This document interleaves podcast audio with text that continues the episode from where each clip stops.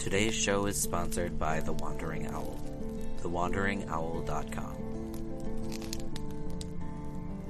Imagine yourself under a starry sky around the warm glow of the sacred fire as your hosts Sarenth Odinson and James Stovall talk about shamanism, animism, books, science, psychology, pop culture, and more.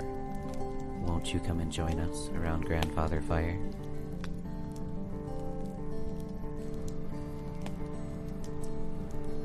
Spirits of the underworld, you come, you come. What is the mask that you wear today? What do you show us?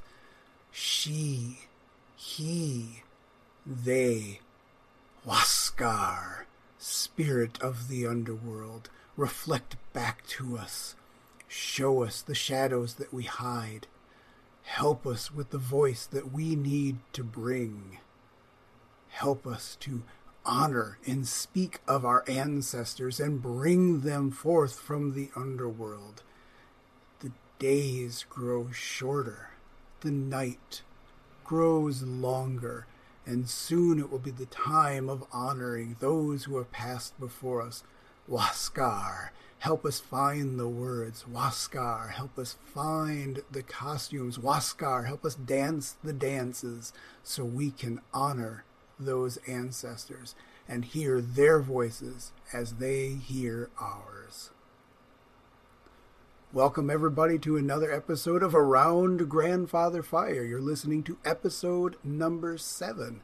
I am James Stovall and joined, as always, by my good friend and co host, Sarenth Odinson. How's it going tonight, Sarenth? I'm doing all right. How are you? Ah, we're all tired here. Tired is the word of the day, right? It is. It is. lots hey, of overtime, lots of work. Yeah, right. I know it. I got to tell you, brother, that we've been getting a lot of really good feedback on our last couple of shows. Everybody's been uh, uh, really digging the stuff that we've been talking about. They like the kind of open format as we're going back and forth, and uh, even our, our insight into our personal practices with the last show, they were really happy with. There was a lot of good feedback from that. Yeah, I was actually kind of uh, surprised at how good the feedback's been. I mean, we're a relatively young show at this this time around. Yeah, exactly, and getting some some uh, interesting guests lined up and all kinds of fun stuff happening. So it makes me really happy. Heck yeah, it feels good that uh, people, even out of our little rambles, you know, that they're getting good solid work out of the. Uh, the, even the rambles between the two of us. Yeah, so, exactly. we, we are good at rambling. We have that talent. Absolutely. That's right.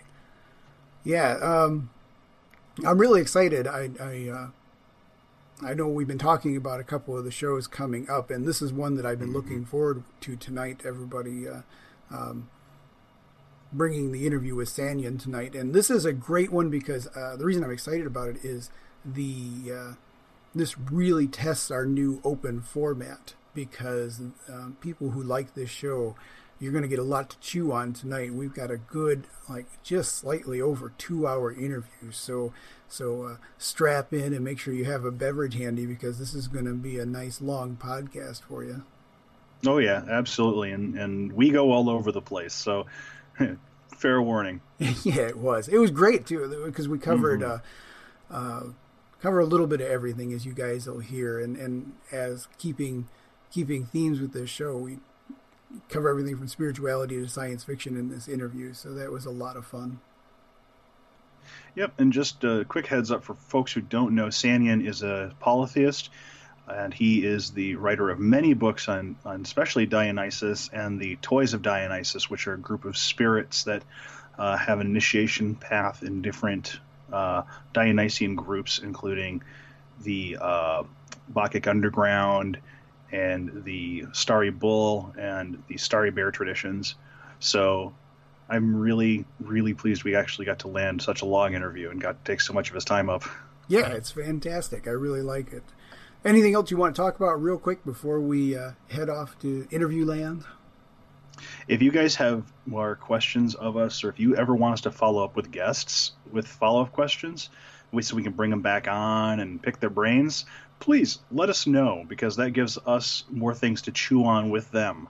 So if there's something that you heard one guest mention, you really want us to cover it in depth, let us know that so that we can say, hey, so we had an audience member who wanted you to go into X or Y. Mm-hmm. Let's let's talk about that. Yeah, exactly. So. Yep, and we can. Uh, uh, you can always leave us a voicemail feedback through the the Anchor app. That's the our home base is on Anchor.fm, but you can also download our show from many podcast platforms, as you know. But the, the Anchor app at least allows you to give a voicemail feedback, or you can send me an email, uh, jim at thewanderingowl.com. You can catch me on Twitter at uh, James at the Owl. I'm on Instagram as Wandering White Hat. And Sarenth, you are at. I'm uh, Sarenth at gmail.com, S A R E N T H. And I'm also at Sarenth on Twitter. And I'm on Instagram now. I don't have a huge presence there. I'm a relatively new adopter. I am S A R E N T H, Sarenth and Odinson, uh, all in one word, lowercase. So come and meet me there. I've just started to get myself around and acclimated to that environment. yeah, I think you'll like Instagram. It's actually becoming one of my favorite uh, platforms because there's not a lot of reshares. Um, you know, a lot of it is just original posts, and it's from people's lives. Like if you look at my feed, uh, you're going to get a lot of cat pics, but you get the covers of the comic books that I'm reading currently. You're going to get uh, if I if I do a big ritual setup, who knows what's going to be on there, and just try to try to keep the variety up. And it's just it's insights into people's lives, and I really like that because. Um, it seems like on so much social media we're losing the personal connections and and this just being photos with comments i don't know it just seems a lot more of a view into people's lives oh excellent because that's uh, that's honestly that part of why i originally got into tumblr besides the fact that my stuff was being reblogged there like right. uh, one of the one of the first places i started um, looking at on tumblr was fuck yeah altars which was mm. a, an entire group which was nothing but altar pictures oh that's really cool yeah, so yeah. you know, Instagram, I, I, I, find it the same way. I, it's just a lot of insight into people's lives and what's going on with them. You see pictures of their kids and their houses and everything else. And like I said, I I've run across the occasional like political meme somebody has gone to the hassle of downloading and resharing or whatever, but they they are so much more rare on Instagram. It, it's been a lot more enjoyable experience. That's definitely. Uh part of what I found interesting with this is it's kind of to me it's like a combination of Insta like Instagram is like a combination of Pinterest and what Tumblr used to be for me. Mm-hmm, so it's mm-hmm. it's a whole new format, and I'm starting just starting to get back into uh, posting things. So right. I really appreciate you kind of bringing me into that. Yeah, I was, yeah. I was real skeptical at first, like, oh, okay, this is just another social media fad thing. Okay. Right. Well, I mean, and, you know, and, and it, it's bought out. It's been bought out by Facebook, so there's you know you do see certain amounts of ads and that sort of thing, but I don't know. It's just a different environment. I enjoy a lot more. Mm-hmm. So, um, and for anybody that's interested as well, I want to mention that. Uh, we're still waiting for the official announcement of what classes of ours have been accepted, but Sarah and I are both expecting to be at convocation here in February. So if you want to start making your plans to, sh- to, to meet us there, who knows what rituals or classes we're going to be leading. And uh, I know for me personally, Sarah is working god awful amounts of hours, but I'm still out and about being able to do teaching and that. If you're in the mid Michigan area, if you're somewhere within within a decent amount of driving distance, you can contact me. I am also doing fire ceremonies for people, a really powerful tool of transformation, and so um, get hold of me, and I will, you know, we'll we'll figure out how much. Uh, is going to cost me for expense wise to drive to you and what sort of gifting we we can exchange with each other, but I will drive right to your house with my trusty fire bowl and we'll have a fire right there. So it's kind of a powerful thing. I want to mention that here. I don't think I've mentioned that before. Yeah, and I mean, if anybody has ever been to one of his ceremonies, you'll know that uh, Jim not only does good work, but he does thorough work. So uh, he's he's one of these practitioners who won't leave you hanging afterwards. So it's it's not just a one and done thing. It's I think that's something that you you uniquely bring to the table with a lot of your rituals and the ceremonies is that there is that aspect of okay, so you've done the ritual, now what? yeah, I appreciate that. I appreciate you saying that. I I think both of us try to do that a lot. We don't The one and done mm-hmm. rituals don't end up really working for a lot of people, and that's an entire show that we could get into on why that is. Oh yeah, that sounds like a great show idea. Sounds like a. we'll add it to the future topics list, I think. So, all right, I all think right, that well. about covers everything for me. So, unless there's anything yep. else for you, why don't you go ahead and uh, give one more introduction to our guest tonight? So this is uh, Sannion. He is a, a polytheist of the Starry Bull, uh, Starry Bear traditions, uh, formerly the Starry uh, Bear. Or, hmm, I goofed that up. Sorry. It's formerly of the Starry Bull.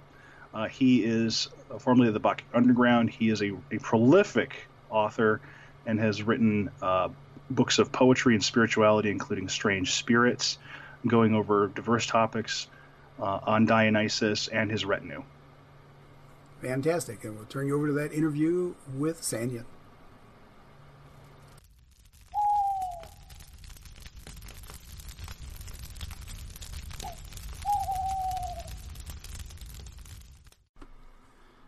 Sannion, welcome to our new show around Grandfather Fire. How are you doing? Oh, I'm doing wonderful. Thank you for having me on. Yeah, yeah. We've been looking forward to it. Uh, when since we switched over formats from the Jaguar and the Owl, we were we were we had you on the short list for guests, so we're glad to have you. Oh, thank you. Now, real quick, before we get too far into questions or, or the conversation, I, w- I like to get it kind of knocked out real quick. Tell people where they can find you online for the various things that you write and do. Um, I'm pretty much only on my blog at thehouseofvines.com and yeah, you can get my books there. I blog very infrequently, but uh, when I do, it's there. when you do, it makes an impact. That's what happens. I don't know about that. Oh, but... I don't know. I from my end, I don't know, Sarenth, how do you feel? But I feel like whenever a new post goes up, all of a sudden it's like the talk of the blogosphere for a while. So. Well, between you and Galina, I tend to end up with more homework than not when you folks tend to blog about things. So, yeah, yeah, I used to have a much bigger following when I would uh, touch on controversial stuff. And I'm just, uh, you know, poetry and whatever obscure interests I'm studying at that time.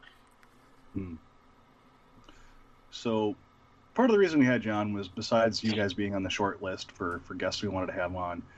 Um, you know, we we have myself and Jim are, are very much steeped in the more northern perspective. Jim's in the um, definitely in the the Peruvian side of things. Uh, Q'ero, I think specifically, if uh, memory serves.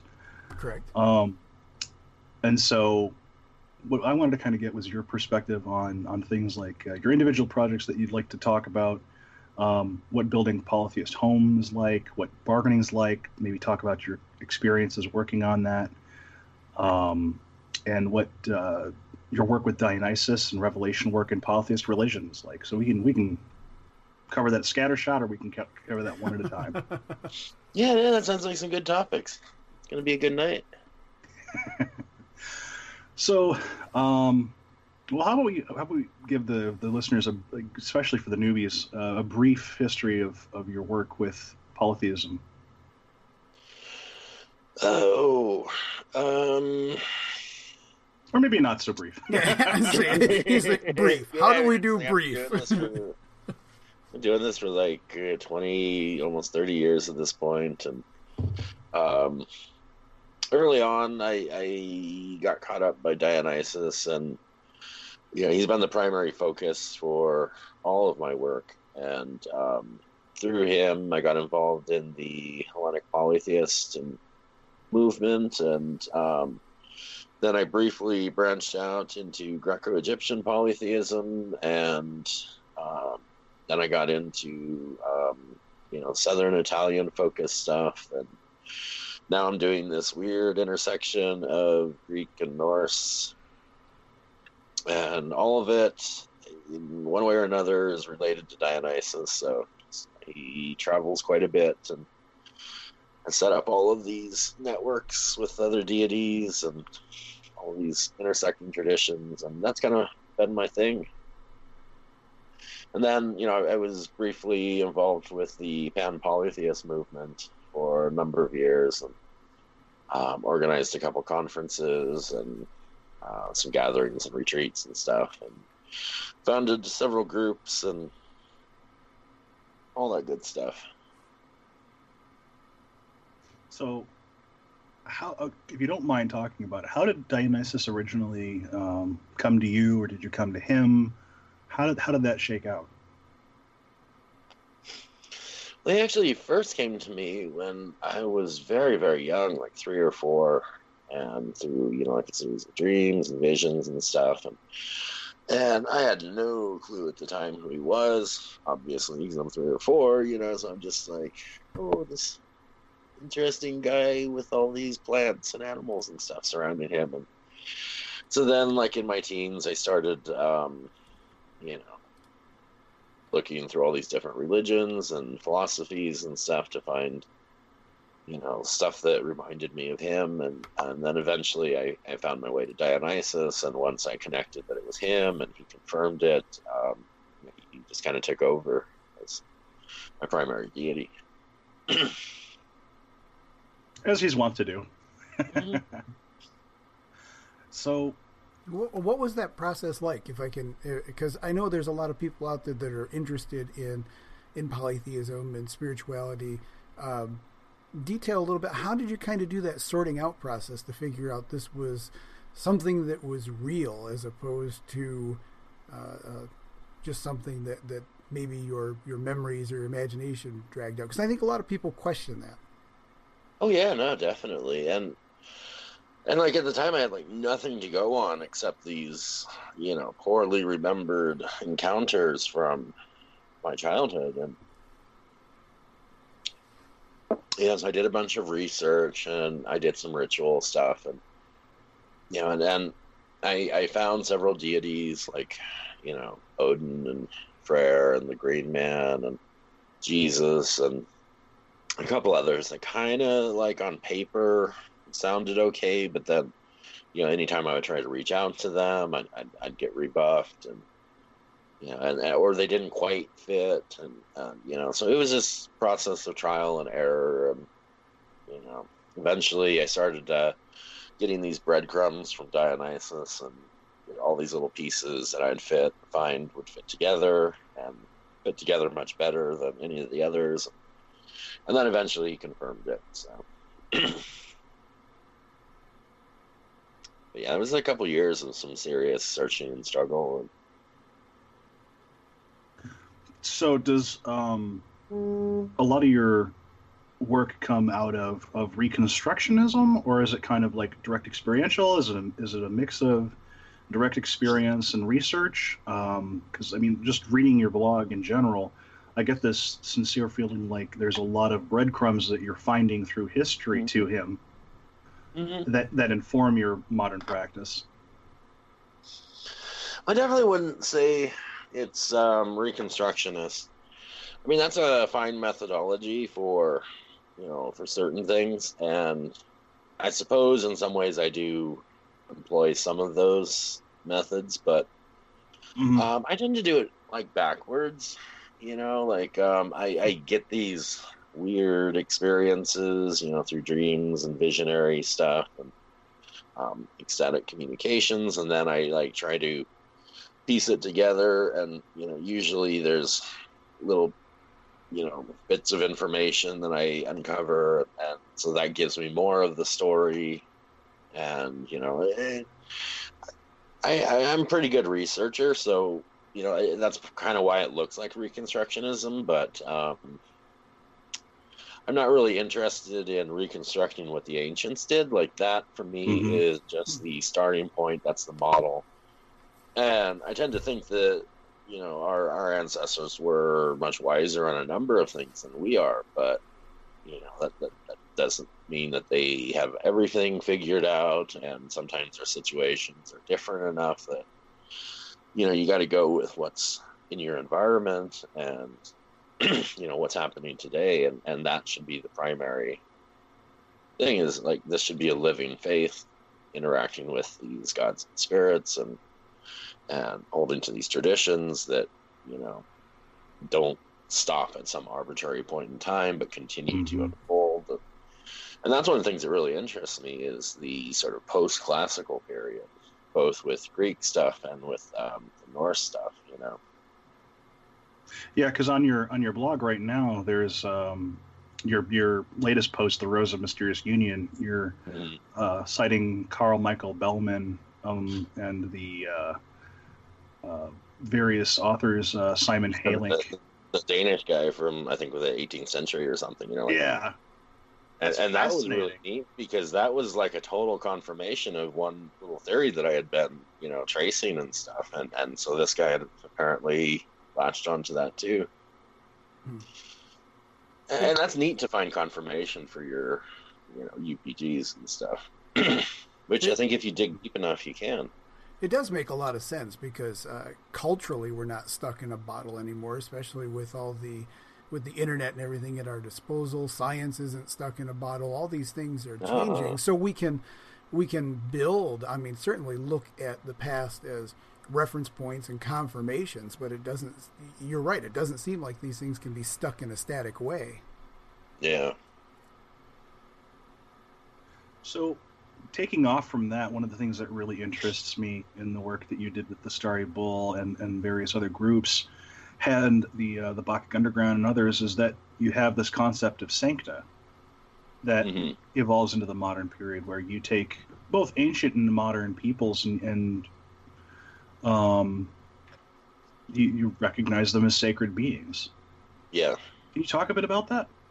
Yeah, sure. Um, you know, like uh, in Greek religion, you've got the heroes and heroines, and then you got other um, sort of holy men and deified figures, and you know, like emperor cult and all of that. So, you know, it's it's more like there's a continuum from you know baseline human on up to the divinities, and and you know spirits and gods and stuff. And and so humans can fill in this niche sort of in between there. And um and in some ways they're easier to interact with than gods. At least i think most people tend to find it that way because they still have this touch of humanity about them. And um and some of them can be really really interesting especially the ones that like carry our gods.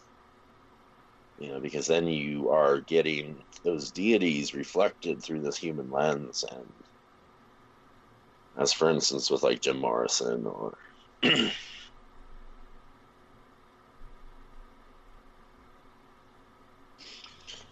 yeah. And it's it's really interesting when um you know these figures like show up in ritual and stuff because it's like you know everybody is talking about them and writing about them and you know I've actually met them in ritual, and, and sometimes they're very different than Hmm. you know the impression you might have of these historical figures, and you know, and sometimes they are really not impressed with modern society. Like uh, um, a number of years back, I was doing a lot of work with the Ptolemaic dynasty, the uh, Greek rulers of Egypt, and um, yeah, I would carry them and. Um, one of them really liked dancing and music and stuff. And um, so one night I decided to take him out to a club, and he was really, really not impressed with our modern ideas of masculinity, and and he thought the stuff they were playing was like just noise, and he was he did not stick around. you kids. yep. So, so can I ask? uh, Does that mean that if someone is trying to kind of discover their way or, or build a relationship with a god, just like sometimes when we're talking about ancestor work, that the, the ancestors get it. There's because they were human at one point in time. That Mhm. sometimes your best approach might be actually like reaching out to some of the ancient uh, people that practice those religions, the ancient priests or philosophers or whatever. That that might be a good solid step for people that are that are seeking. Oh yeah, absolutely. And then even more recent people like poets and you know other devotees of these gods in more modern times and and also though the you know most deities have like this retinue of associated um, spirits and sometimes ancestors, and sometimes even other gods are in there, right? And you know, if you're having trouble connecting with the deity directly, you can sometimes go through their retinue as like an intermediary, and that can Hmm. help you. That's fascinating. Actually, yeah, I, you know, other than some of the stuff that you're writing and and, and Galina and a few others, that uh, you just don't see that referenced very many places. But that's a it, it's a fascinating approach that probably people could make a lot more use of. Oh yeah, no, and this is actually like a really big part of Neoplatonism because they believe that the um, the gods were too far removed from us, hmm and so we never actually had any interactions with the gods. What we had interactions were with the daemons, the spirits associated with them. I don't necessarily believe that, but I do think they were onto some, you know, good ideas with that, and, and so you know, one could adapt that for you know modern practice. Oh, excellent. Okay. Um, so with Dionysus, can you go over like some of the retinue and some of the gods and such associated with him, so that people get an, uh, a clearer idea? Because, I mean, I'm I. I have knowledge, you have knowledge, Jim has knowledge, but I'm I'm approaching this from the, the listeners who have no clue about Dionysus and kind of where they might get Yeah. their start. Um, one of the big things in his cult was, um, you know, he he granted immortality and a um, sort of a blessed existence to his initiates and his mysteries, and therefore their fate after death was very different than the average dead who went to, you know, sort of the gloomy realm of Hades. Um, his initiates, you know, continued to have this eternal feast, and they would, you know, dance and worship and have sex and drink and feast and hunt and all of this stuff.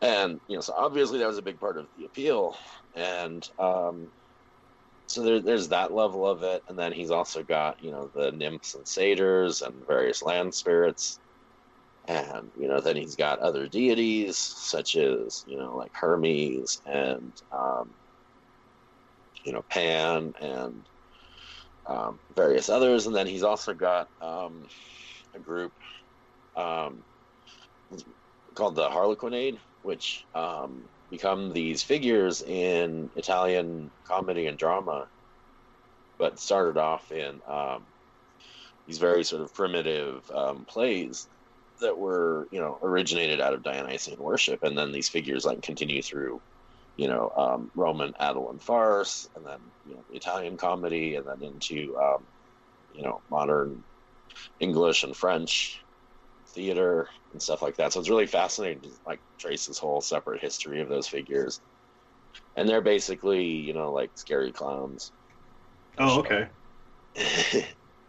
and then um, there's a group of spirits associated with Dionysus called the Toys of Dionysus that are involved in initiatory stuff, and um, and they're really fascinating to work with. And um, I, I kind of put together the core material for working with them because no one in modern times had been doing doing anything with them. And so I, I put together all this material and taught a bunch of classes, and now like all these people are, you know, having experiences with them and working with them. And that's really cool to see that take off. So I kind of relate to the toys um, in a similar fashion to the runes. Each each toy. Oh yeah, no, they're very similar to the runes. hmm I've only worked with a couple of them, but even that that small amount of getting my head kicked around with, say, astrologos. I hope Yeah. I'm saying that right. Uh, my Greek is not uh, great.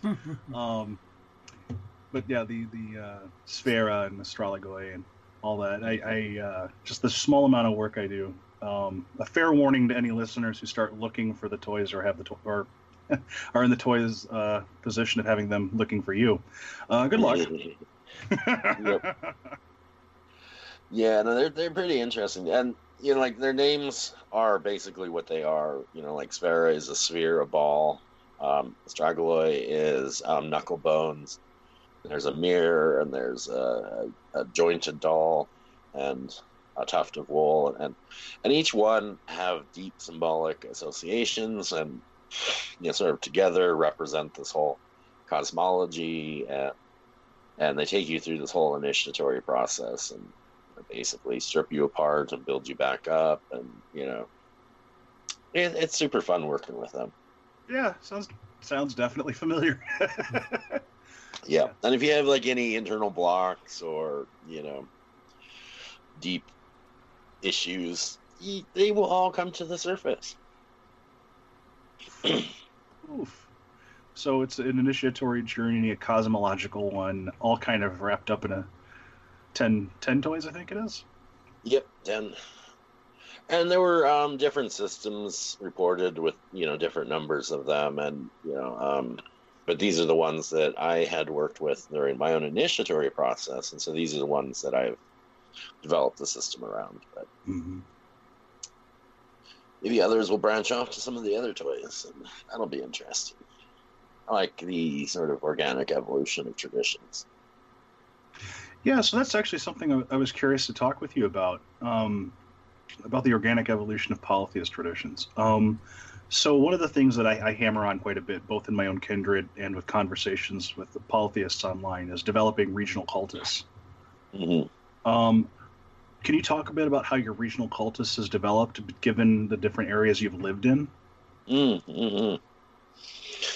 Yeah, you know, like Dionysus, I'm a total vagabond, and you know, I've wandered all over the country, and um, and each place is very, very different, both with the type of you know land spirits that they have, and the personalities of those spirits, and you know the the, the nature of the environment and all of this stuff, and and how the gods when they manifest, you know, what they manifest through depends on what's around locally, you know.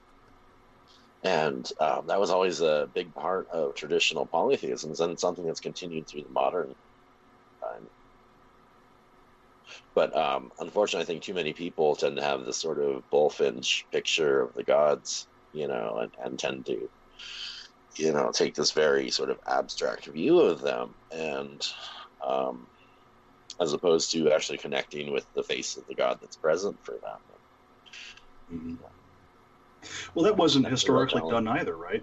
Because What's that? Uh, I, I'm sorry, that wasn't historically done either, right? Because I mean, you have uh, Zeus and Dionysus of these different regions, uh, or Apollo Lycaos, for instance.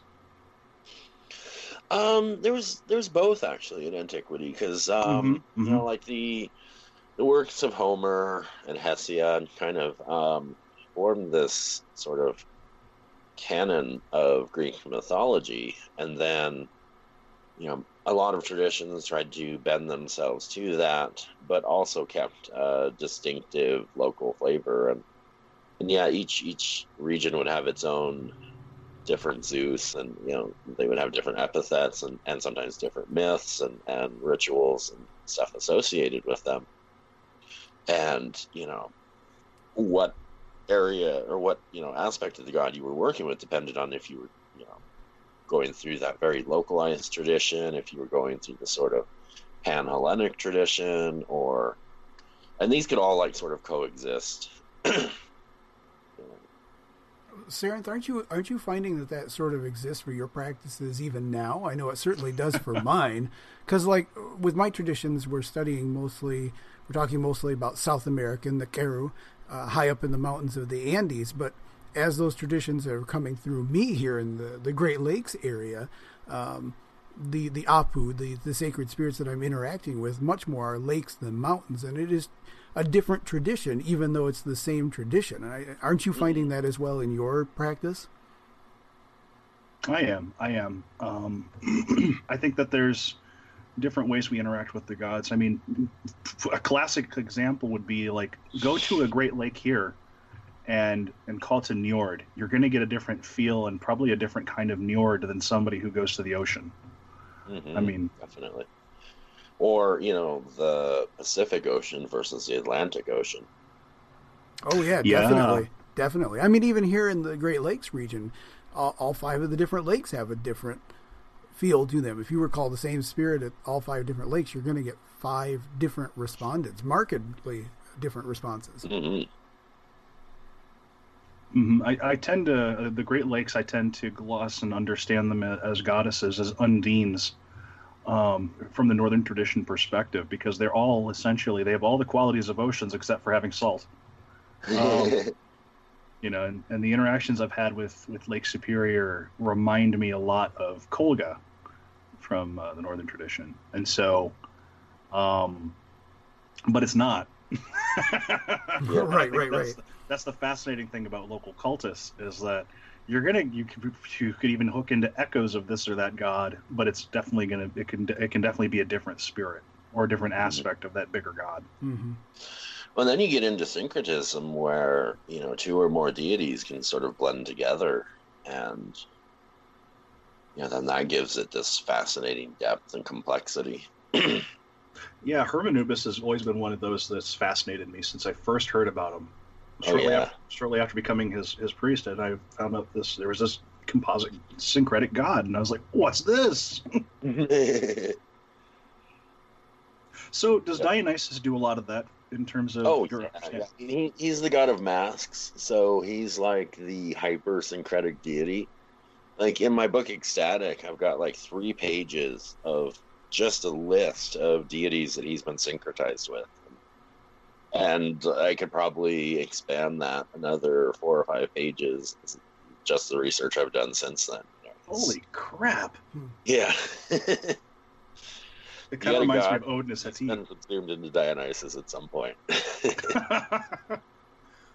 so, can you give us like examples of some of the syncretism that that's gone on with Dionysus?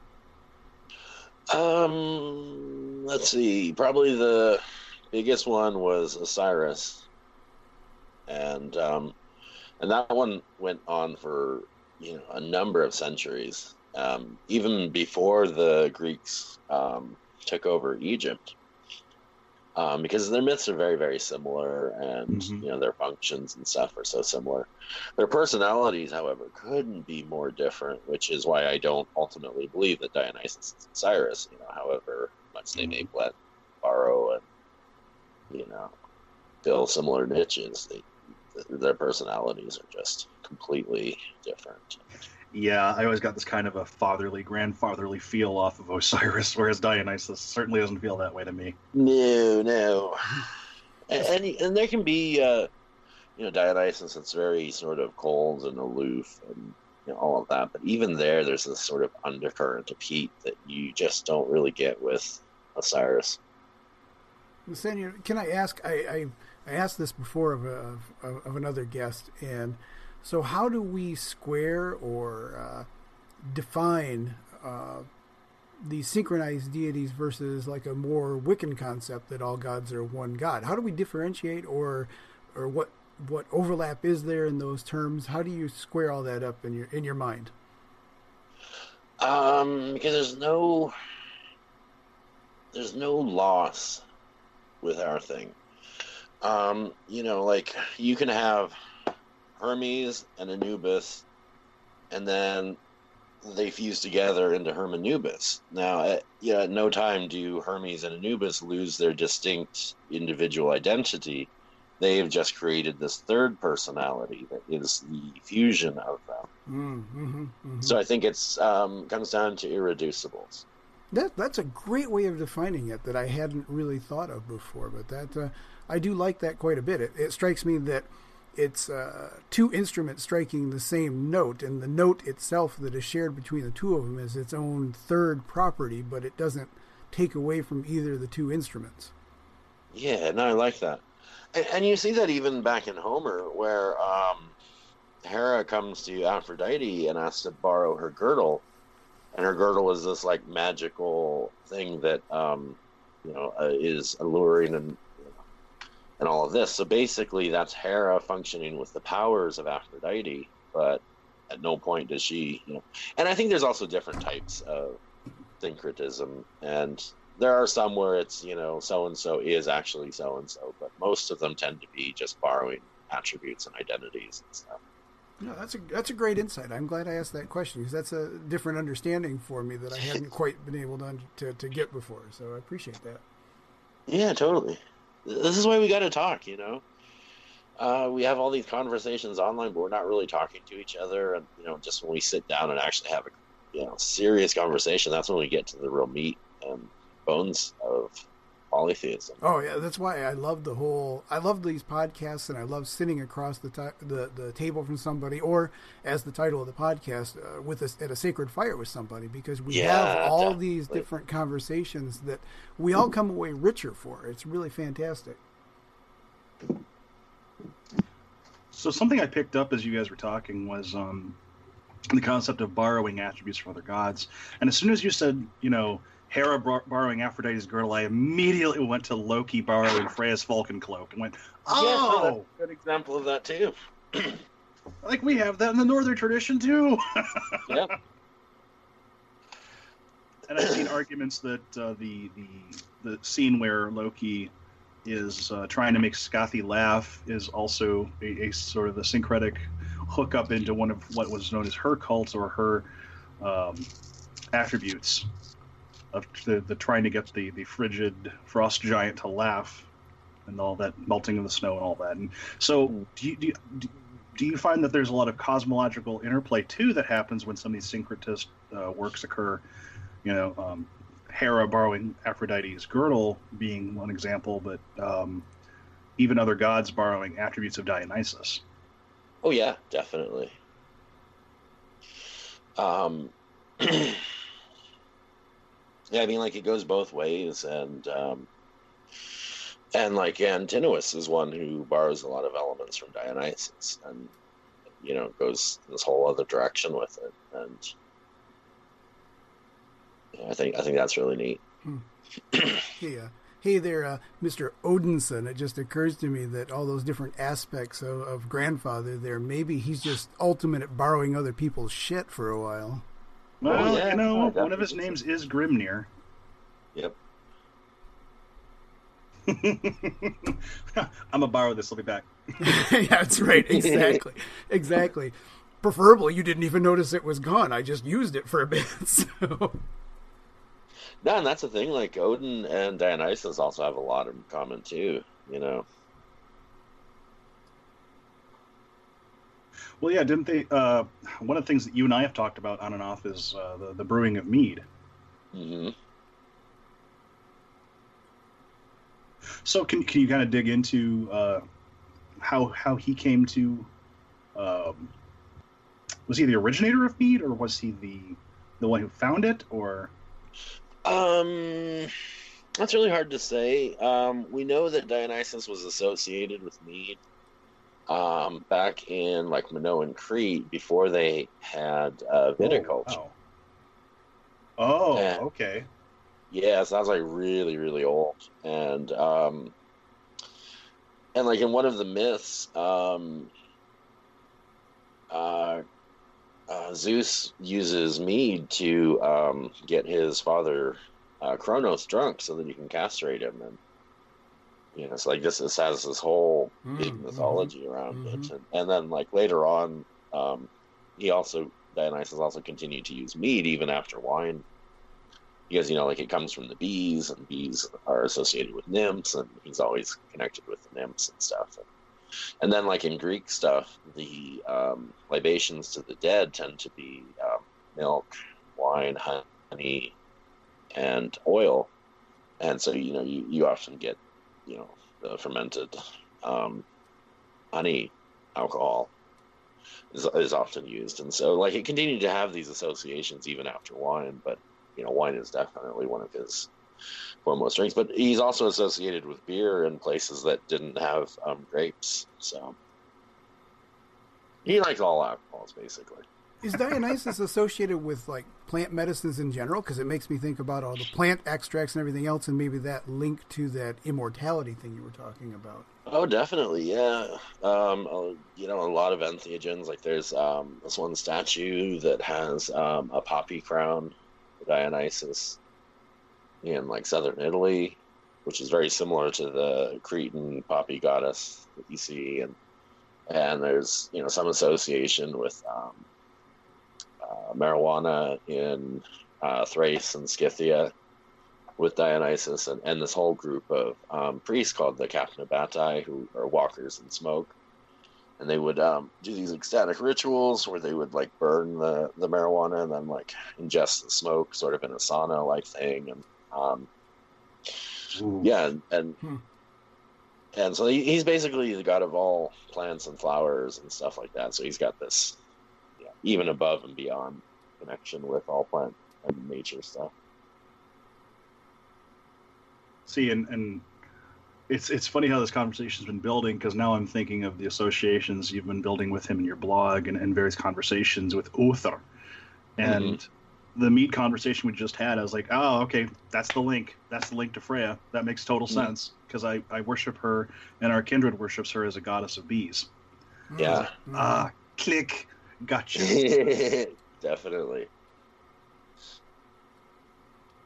But yeah, and then like he and Odin, you know, they've got the the ecstatic thing going. They've got the mask thing. They've got like uh, transvestitism, and you know, like just tons of all of these associations. And and but again, personalities are so different. You would never mistake the one for the other. So they might borrow each other's clothes, but they're definitely uh, not the same suit, if you will. Mm-hmm. Mm-hmm. See, that's that's that's a fascinating thing for polytheism for me is that there's all these associations and relationships we can have, and they're not like a one-to-one thing. Like, you know, you can worship, um, you know, myself and Galina, for instance, we've worshipped Odin a good chunk of our lives, and we have very different relationships with him, and Oh yeah, no, I mean each god has multiple paths leading to them, so you know, you just pick two people at random and they're gonna have very different relationships with these deities and focus on different, you know, aspects and attributes and and that's what makes polytheism so cool, I think. So there's never just one way. hmm So we've talked a bit- about uh, different gods and syncretism, and you mentioned very briefly nymphs and uh, uh, dryads, I believe. Can you can you dig a little bit, especially for those who, who don't know maybe what those are? Can you dig a bit into what those are? Are they gods? Are they spirits? Are they somewhere in between? Um, they are sort of in between. Um, in Greek thinking, a god properly is an immortal entity, and the nymphs are not immortal. They're very long lived, like they'll, you know, have thousands and thousands of years, but um, they can die and they can't um, travel the way that, you know, it's like Zeus can be worshipped pretty much anywhere that you have access to a sky, but um, a nymph is attached to a particular tree, a particular mountain, a particular Mhm. river, or you know, lake or something like that. And of course, if something happens to that tree or that lake or something, the, the nymph will die. So that's one of the big differences between them and gods. And um, and they're very similar to land spirits from other cultures, but um, in the Greek, the nymphs are only ever female. Whereas, you know, like with fairy, you can get uh, male and female, and who the fuck knows, you know? they're, they're a little blurry with some things. And, uh, but uh, yeah, nymphs are only ever female. Yeah. Kind of reminds me of the the Disir from uh, from Northern tradition, in that in that fashion. The Disir are Mhm. just, you know, and they're they tend to be guardians. Well, in, in the case of Disir, guardians of the family line, but the nymphs are specifically are they are they guardians or are they spirits of? Uh, a little bit of both. Okay. And it's interesting because the name nymph actually means bride. Huh. Yeah. Did not know that. and there were these um, interesting mystics that would um, live in caves and tend the nymph and do all of these ecstatic rituals and stuff and, and they would um, have nympholepsy which is basically being carried off by the nymphs it's sort of this ecstatic thing and um, yeah like they would spend their whole lives sort of like uh, you know christian hermits and stuff and just tend these little sanctuaries Kind of Or like male god spouses, if you will. Yeah, yeah, and there's definitely hints that there was a romantic component to their relationship. So, I can think of worse jobs. Right? yeah. Well, there's some suggestion that they may not have been able to leave that Mm. cave. Mhm. Oh, Yeah, no, I, You know, that would actually make sense to me if you weren't you were associated with uh, that cave or that tree or the nymph of that tree or that location, then um, it would make sense that you can't leave there. That's part of your. Yeah. That would be part of the contract. It would make complete sense to me. Is there an implication? Do you think that the and granted, this is just my cultural perspective, but you know the the whole female and male of naming things. Does that imply maybe that the the plants were seen as more masculine and the nymphs were their forever bride, or is that more of a thing where the nymphs were? I, I know in a lot of myths they were associated with being consorts to various gods. I wonder if that's where it comes from instead. Yeah, no, I don't know. Um, I do know that like plants and stuff in Greek thought can be both male and female, and Okay. and and there were also like male land spirits and stuff that were different, and and some of those other land spirits can be both male and female, but nymphs are like a special breed. Gotcha. Yeah. And, and unfortunately, sometimes in modern times, people tend to equate, you know, nymphs and fairies and other land spirits and stuff. But, you know, in my experience, they're very separate. Okay, so, so there, it's not a one to one correlation. It's definitely this is its own thing. That's its own thing. Mhm. Mhm. Exactly. Diversity. Gosh, in polytheism. Um. So okay, I, so this is brewing uh, kind of in the back of my brain since since we brought it up. Um, where are some of the dividing lines you see between, for instance, nymphs, fairies, land spirits? Uh, how do you gloss them? Um, how do you understand them in, in a general polytheist context, or, or specifically in your context? Oh, that's that's a good question. Um, well, I think this is where you go to your diviner if you have Mhm, questions about this. You know, like if you're encountering a spirit and you don't know what it is and what it wants, and and they're not being forthcoming. You know, you, you just go to a diviner and or you know a religious specialist who can give you counseling on this. And yeah. Okay. Um, do you think that there's bleed over or interaction between, for instance, the Fae and Dionysus, or is that kind of like some of these some of these groups just this is the other world, this is our land, this is your land? Yeah, no. Um, in Dionysus's retinue, in addition to all the fairies and various land spirits and stuff, there is a. I, mean, I said in addition to the nymphs and various land spirits, there's also a group of fairies that he has picked up at some Hmm. point. And, really? and this is really interesting because you can actually see this in the historical sources. You know, like around, um, I think 1400 or so, you start getting people talking about fairies and stuff in association with Dionysus. Oh, that's fascinating. Yeah, yeah, and, and they are they're a different sort of fairy than most people encounter. Like, for instance, they don't have the cold iron prohibition. Oh, Yeah. oh, that's fascinating. See, I this is the first I've heard of this, so I, I want you to dig into this if you could. Yeah. No. Um yeah, I've got a bunch of a bunch of sources I've been collecting on it, and it's really quite fascinating. And um, yeah, and I don't I don't know why. Like I, I've not been able to figure out, you know, like where this came in. Now that I've connected Dionysus with Other, you know, I, I suspect that's probably where they came in. Mm, the Alfar. Yeah. That makes sense.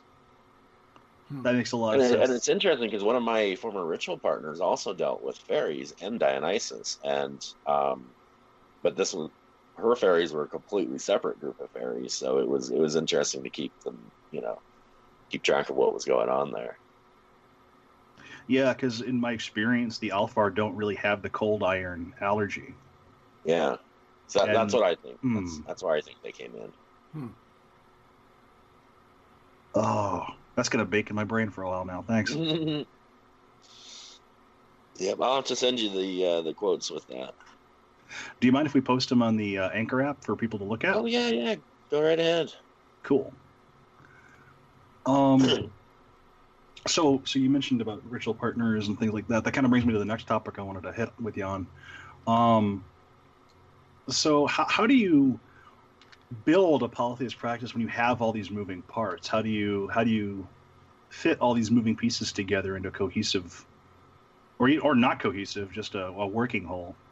Mm-hmm. Um.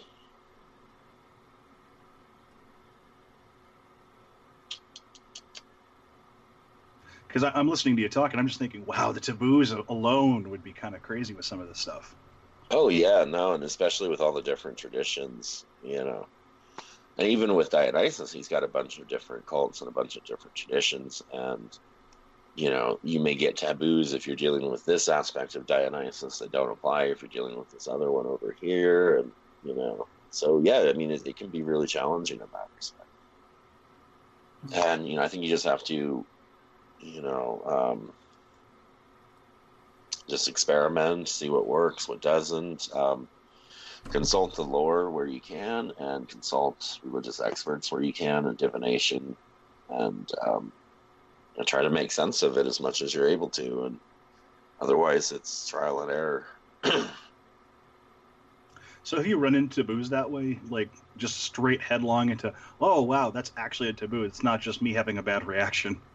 Oh yeah, yeah. Um, I've always been kind of averse to fish, and never really liked it, and you know, but um, when I got together with Galina, she she really likes sushi, so we went out to a restaurant, and I got violently ill, just violently. Oh no! Ill. And uh, when we got home, we divined, and yeah, it turned out that it actually was not just a personal aversion; it was you know, full on taboo.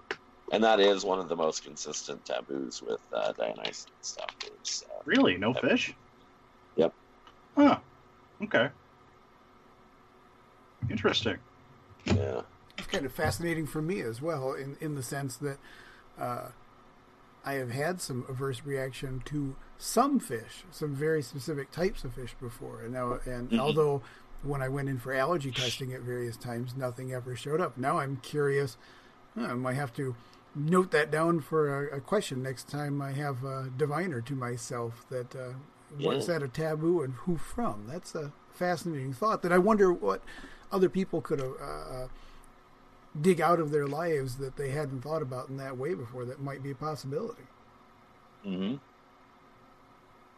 Yeah, and this is actually one of the things that I think. Um, tends to confuse a lot of people is like um, unfortunately scholars as well as lay people um, tend to view the orphics as being vegetarians.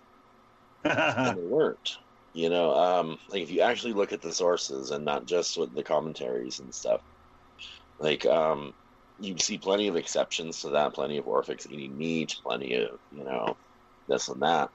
But the thing is they were so scrupulous and so concerned with purity but they have all of these, you know, food taboos and stuff. So you kind of like, as a default, especially if you're doing particular work, and, and they did a lot of work with the dead, so you had to be like super pure with that. You know, they they then had a bunch of restrictions on meat, but it wasn't like a full time thing, and and and a lot of that comes from the Pythagoreans, who actually were more or less vegetarian. There, there are plenty of exceptions there, but a lot of the Pythagoreans wrote these works, um, attributing them to Orpheus, and you know, so that's how that came in. Is, is they're writing their own taboos and and pawning them off on Orpheus, and then people just went like, "Oh, okay, so this is Orpheus." And, you know, but you actually look at the actual Orphics on the ground, and, and they didn't have those taboos unless a specific situation came up where they needed that kind of purity.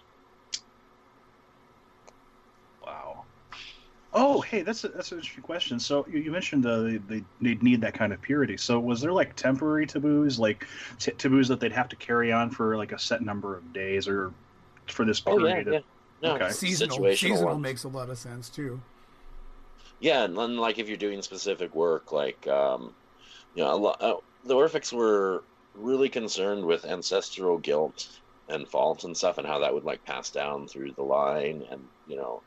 Um, a lot of the miserable stuff that's going on in your life could be attributed back to you know this and, and angry ancestors. And so they they came in and you know placated them through offerings and um, games and stuff like that and um, rituals. And you know while you're doing those rituals you have to be in this extreme state of purity. And you know, and then like once that's over, you can go back to doing whatever.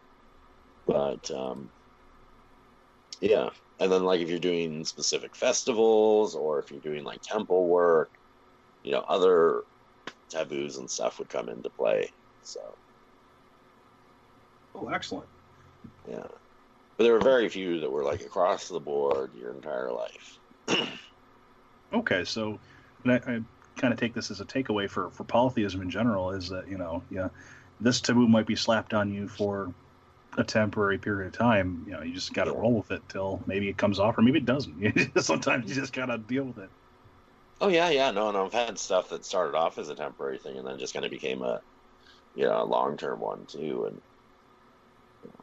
and you see that as well, and and some of this isn't just like avoiding things that will, you know, make you cloudy and, and stuff like that. It can also be like a, way of getting closer to the holy, and you know, so there were a bunch of different reasons why they would uh, adopt these. Actually, I can see where that that probably led to. You know, just looking at how uh, hierarchy works, I can see where that could create a lot of problems for some of the modern. We'll use air quotes here, reconstructionists, thinking that the taboo for someone who's rediscovering something is a Mhm. permanent and b applies to all the people in his group or her group. I can see where that Yeah. would be uh, uh, one of those things that could really spin out of control quickly if you're not careful. No, and then I think that's one of the real dangers of Reconstructionism is that you can find this one source that's talking about, you know, X, Y, and Z taboos. Mm-hmm. And if you don't actually look into the context of that and why that person was doing those and like apply them to the whole group, like you can just end up giving yourself, you know, unnecessary headaches and stuff.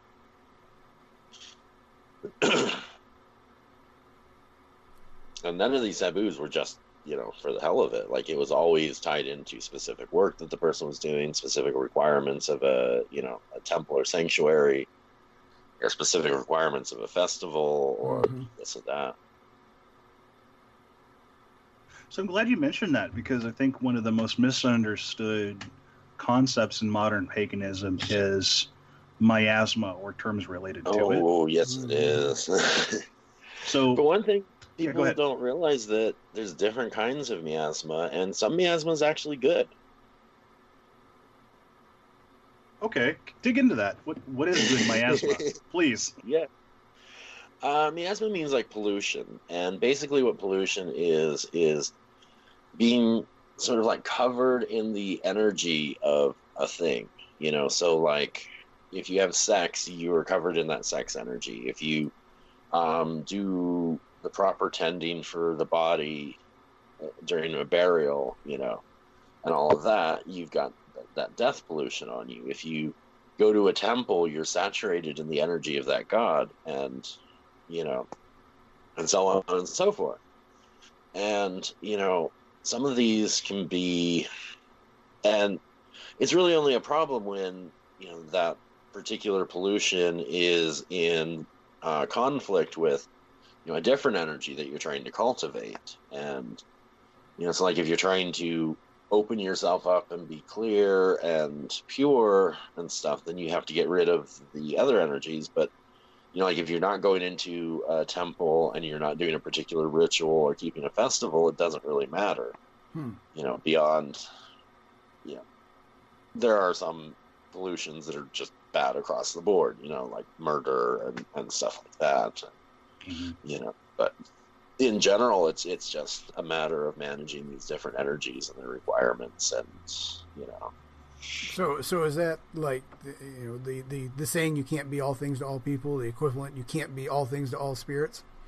exactly, yeah. And like if you do this like super pure, you know, cleanse everything, and you know, blah blah blah, you're not going to be able to work with you know chthonic spirits and those kind of things because they have different requirements. And, I just hear, And, I just know- hear a deity screaming, "I can't stand patchouli! Get the hell out of here!" exactly. Well, that's You interesting. know, so and, and like there's some um, actual uses for miasma. For instance, one of the things that miasma does is uh, it's kind of like this film this cloudy film that, that covers you. Well, if you're trying to keep yourself off the radar and you know not perceived by s- certain spiritual entities and you know other people, one of the best ways to do that is keep yourself covered in miasma. Huh. Granted, that can also have other problems because miasma tends to attract illness and you know, et cetera, et cetera. But you know, if you're on a very transgressive path, that's kind of one of the requirements is to be pure like that. So Hmm. there's no one answer to any of this stuff. You gotta Mhm. all figure it out situationally.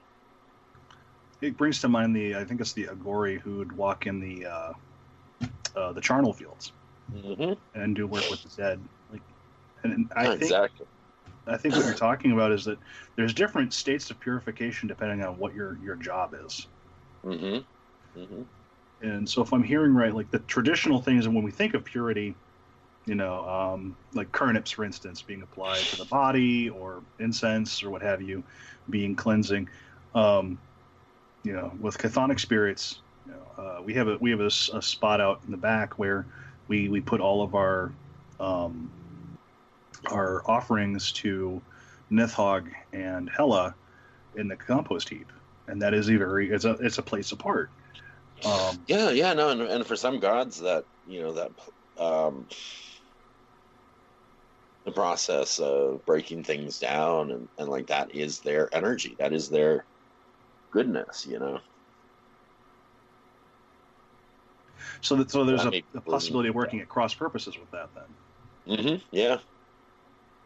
And this is why it can be, you know, like sometimes you get in, you know, Reconstructionist and polytheist traditions where they're like, you have to worship every single god. Well, you know, our ancestors didn't do that.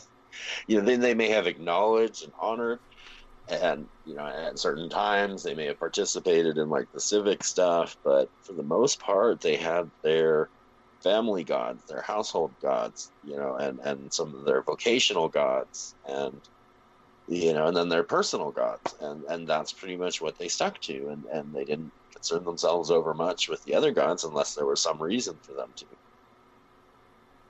No, that makes a lot of sense. There's certain gods altars that my family doesn't touch.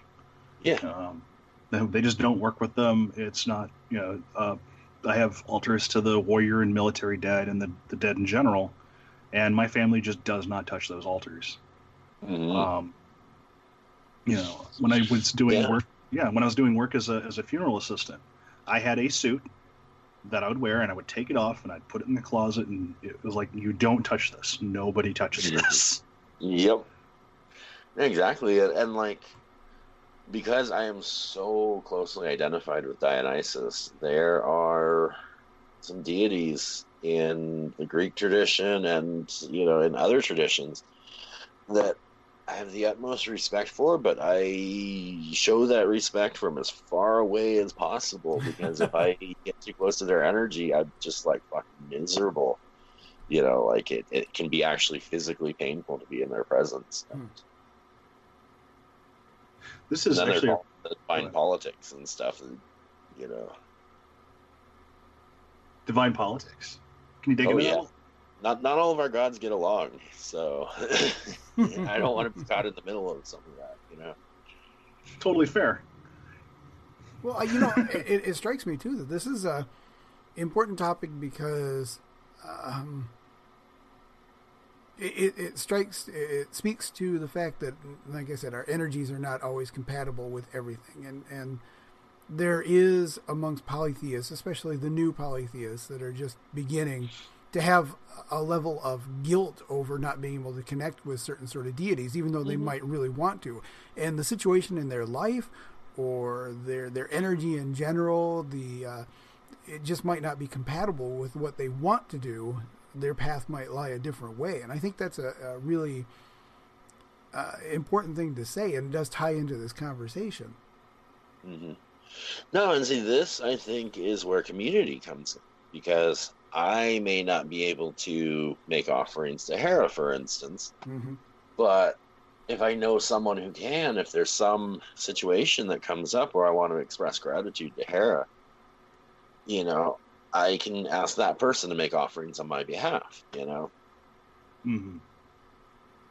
And, Well, and I that- think that that's becomes- the ideal situation. that becomes supporting your community as well because not only is that person you're asking your person to make offerings to Hera for you but you're going to no doubt include some reciprocity for that person which builds that community even in, in a different way you're building the community of people as well as the spiritual community all in one shot Uh, exactly, exactly.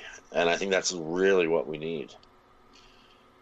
It's like so many of these religions that we're reconstructing today are fundamentally communal religions, or they have communal aspects in addition to the private individual aspects.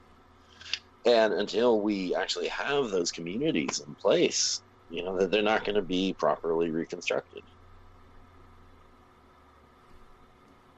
So, like, what kinds of, of things can we, as polytheists, living in separate places across the internet from one another, what are some some things that we can do to build better interconnected communities?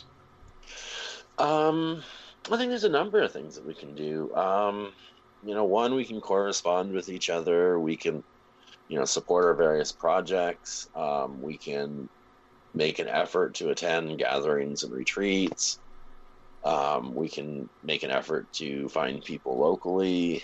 Um, I know this is probably going to sound crazy, but I've done it four or five times now. Like, you can actually move to a place where there are people you know i've moved cross country four or five times now and unfortunately none of those communities has worked out in the long term but you know for a while it was really great and Yeah, we have a s- similar efforts underway here in uh, Michigan, where our different communities will come together, not just to, uh, you know, things like Ann Arbor Pagan Pride, but um, we have active community members in different places. Like uh, there's a, a startup right now that's that's in the planning stages, so I won't talk too much in terms of details, but you know, they got about you know.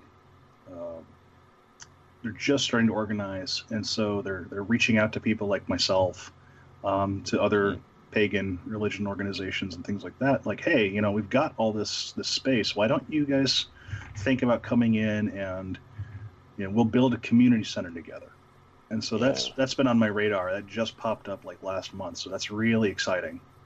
Oh that is exciting. And you're like something with that you know like a person can help out with that even if they can't be present or you know directly involved with it.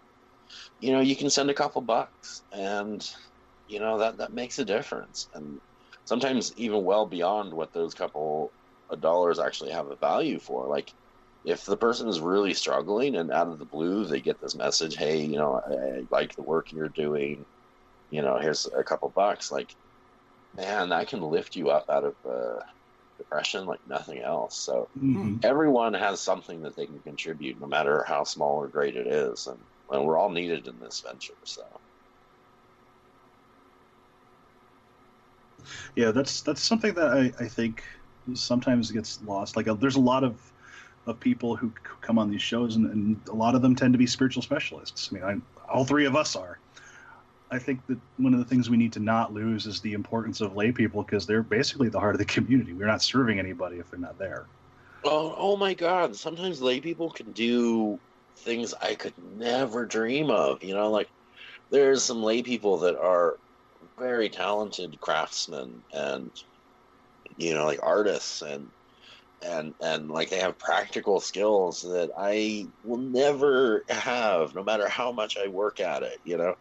And so like their contribution is just as valuable as mine you know even though they mm-hmm. can't go into ecstatic states and stuff and, and I can like a snap of my fingers but you know we've all got different skill sets and we all are needed in this work Well, it, seems to me that there's synchronicities as well uh, uh, uh, as us as people and how we overlap. Because, for example, I might be a specialist in my community when I'm dealing with the spirits that I deal with, but that doesn't prevent me from being a layperson in some other per- community. So if I go to some other group's Yes. community, I can be the guy that hands out the dishes and cleans up the table and does all that stuff. I don't have to be a specialist everywhere I go.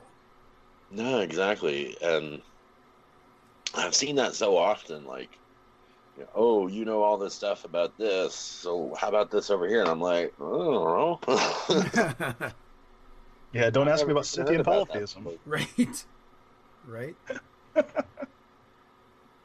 But yeah, no, I think everybody needs to help pitch in when it comes time to do the dishes and clean up. You know. So, in in the ideal scenario, you know, let, let's scattershot maybe twenty years in the future. Where would you like to see polytheist communities at? Oh, I don't know. Um, I am not very involved in the wider wider polytheist community, Mm-hmm. and you know, I, I know where I want my groups to be, but I think that's very different from where most of these people want to be, and especially with the politics coming in and being such a divisive force and taking up everyone's time and energy, like I honestly have some real doubts about where politics is going to be in 20 years or so. You know, Hmm. That's a fair point. That's a fair point. I think the ones that'll be most successful will be the ones that have sort of a tribal identity and you know aren't afraid of having boundaries and standards and stuff like that because there can be no real healthy growth without that stuff. And it's ironic that i say that because i'm a dionysian and my whole thing is about transgressing norms but if those norms don't exist there's nothing for me to transgress against you know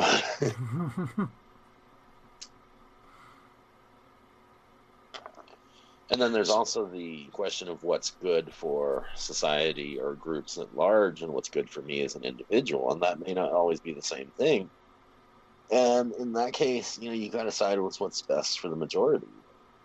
And I Mhm. think some of these, you know, tribal senses are just the way that we're designed to be. And so the, the groups that are more in line with that will find more success than ones that try to be, you know, for instance, let everybody in and have no standards and, you know, Mhm. So, and I, I agree with that, and I, I entirely think the, on identitarian stuff. Yeah, I I really agree with that. I think the the thing with tribalism is it is part of our ingrained human psyche because anybody that, that says it's not, I bet you have a favorite team or club or superhero or something similar that you Mhm. root for. So the thing is, No, that- like all you got to do is look at contemporary society. and the Yeah, absence exactly. of tribal structures, people will find anything to like. This is my side. This is your side, and now we're in conflict. right know? the part that i think the part that we've got to work on is how to understand uh, intertribal support hmm hmm because I, I, I think that there's a mistake to think that that tribalism means uh, complete exclusion or uh, uh, barriers and walls, and there's a difference between boundaries and barriers. Yeah. Well, that's a really good way to put that. Yeah, I mean, I, I, I, I reference this point a lot with uh, the Ingarth versus Utangarth. Unfortunately, a lot of, of the more racist jackasses tend to put it as, you know, the white people are in the Ingarth, the everybody else is in the Utgarth. Right. Um, but the way that I understand it is like it's a yard. It's a it's a semi-permeable boundary. I Mhm. mean, fences helped keep the cattle in and helped mark where your territory was. It didn't keep everybody out, but it was you know not everybody needs to come to your farm. No, no, and, and like that's the thing with a lot of these. Like, you know, if this group wants to have these boundaries, you know, find a different group that has boundaries more consistent with your values. You know, like don't sit there and like screech at them and you know protest their group and blah blah blah. Just find your own group and and put your energy into making that group better. And So just you know, because I think the mark, just Go- go because uh, uh, uh, you know I I'm not going to be able to stop you from your tribal thinking, but it doesn't mean my tribe's Mhm. got to trade with yours. Mm-hmm. Nope. That's how I would hear And, that. and I think this stuff tends to sort itself out if left alone. You know. hmm No, I think there's a. I mean, I, I believe there's a point, and this is where it, the, the the dialogue becomes really important because I think it's important to call out people that are are racist or closed minded and, and say out loud that you don't agree with that and that that you're creating that boundary. Right? I don't think I'm ever going to be able to force my way into their psyche to change the way they're thinking. But I, I do think it's clear that I can I can put up those signs that say I don't agree with it. Yeah. No. Of course. Of course. And uh, once again, I think that's where a lot of people don't understand. I mean, uh, I don't know, it, and it's a very fine line to to to walk because the, the acknowledgement is also there. Like uh, with civil rights, for example, it always says that my rights end where your nose begins, but you know, and so there is something about that where if there is a a group that is is purposely attacking another one, I think we have to stand up and, unite. But that doesn't mean I'm going out and looking for fights either. It's it's a very Yeah. complex sort of dance that we have to have to do, and we can only do that as individual tribes or individual people within our tribes. If that if that makes Mhm. sense. Yeah, and like I just don't concern myself with what other people are doing. Like unless I have some reason to interact with them, you know. Like if if this group of, you know, like there was a recent thing on on Wild Hunt about this uh, female only group that didn't allow trans people in, and you know, like I I don't care about that. You know, like I, I would never be part of that group in any way. And you know, I don't know why a trans person would want to be part of that group. It sounds like those are a bunch of jerks. You know, go find a more inclusive group that doesn't care what your genitalia are. You know, because none of these groups have like the a monopoly on resources and anything else. You know, like there's nothing that they're doing that you can't do yourself.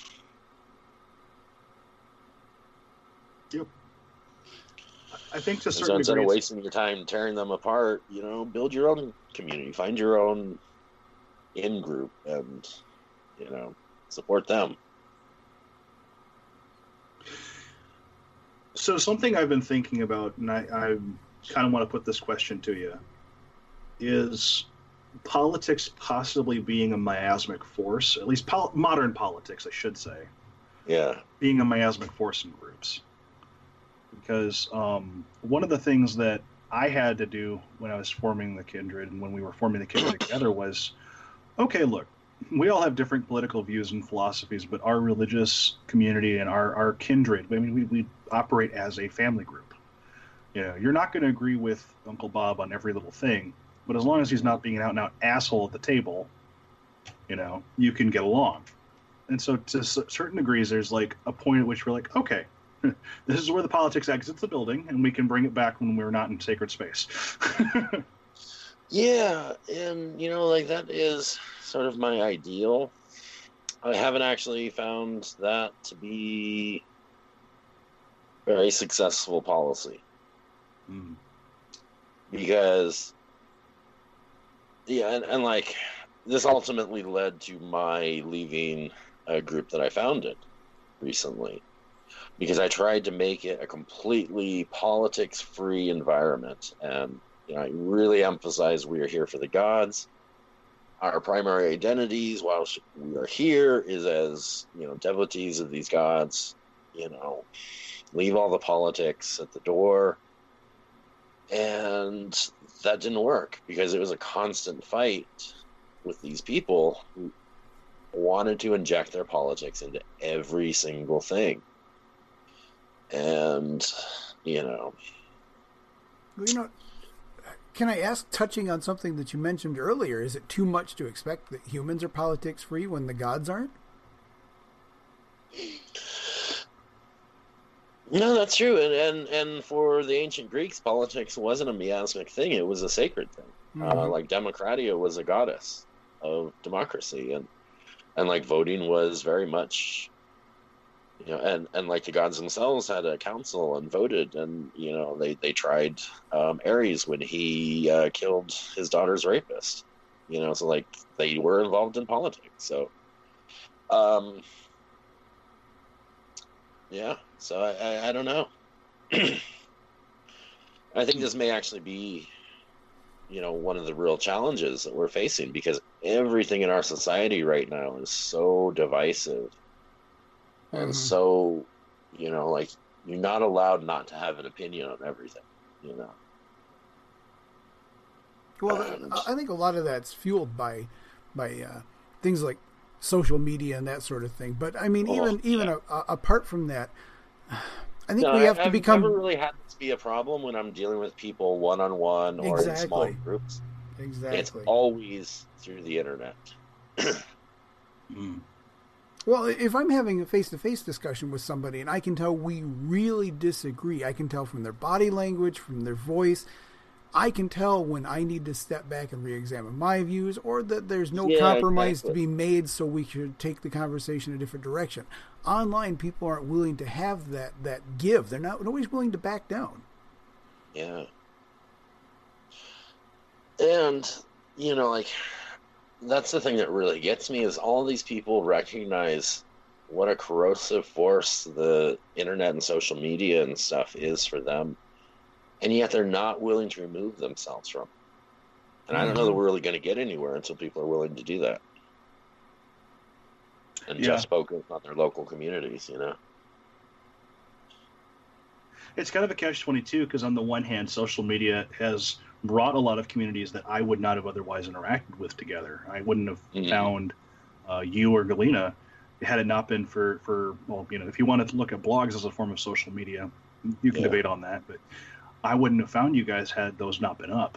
Mhm. But on the other hand, there's so much stratification that goes with you know you fit in this box or that box, and there's no nuance because if you're out of that box, suddenly you're a traitor to the cause. Yeah. No, and that's the thing. Like, I think the internet is a tool, and that tool can be used properly or it can be used improperly. And unfortunately, the nature of the tool is such that it tends to emphasize the worst aspects of our personalities. You know, and I don't think there's a problem with someone who just spends, you know, a couple hours online. There are people who spend like their entire lives, you know, 14, 16 hours a day online, and those people are really unhealthy, let's say. Well, and You I know- mean, I, I can I can find myself guilty too. Of the we have outlets sometimes for our best behavior and our worst behavior, and there's Mhm. times when I'm feeling really generous and I'll go online and I'll be trying to find somebody's day to make, and there's other days where my day's been bad, and so I have to be very careful that I'm not trying to make someone else's day bad. You know, so we all Oh, are totally. susceptible to our human nature sometimes. no, and then like you get in the middle of something, and suddenly it seems like the most important thing ever, and you're like Right. yelling at people, and you get that adrenaline rush, and you know, There's a lot of times I delete my own posts. I might put it up for a few minutes. The first couple Uh-huh. comments roll in, and I'm like, you know, do I want to be responsible for this energy out there? And, and I'll just take the whole post down, whether they're agreeing with me or not. Sometimes it's just the nature of the comments and where it's going. And it's like, I don't need to uh, push on somebody like that or anyone or a group or whatever. And so I just, it's easier to delete the post. I, I find that sometimes, you know, you have to have to be gracious like that and back out of a fight.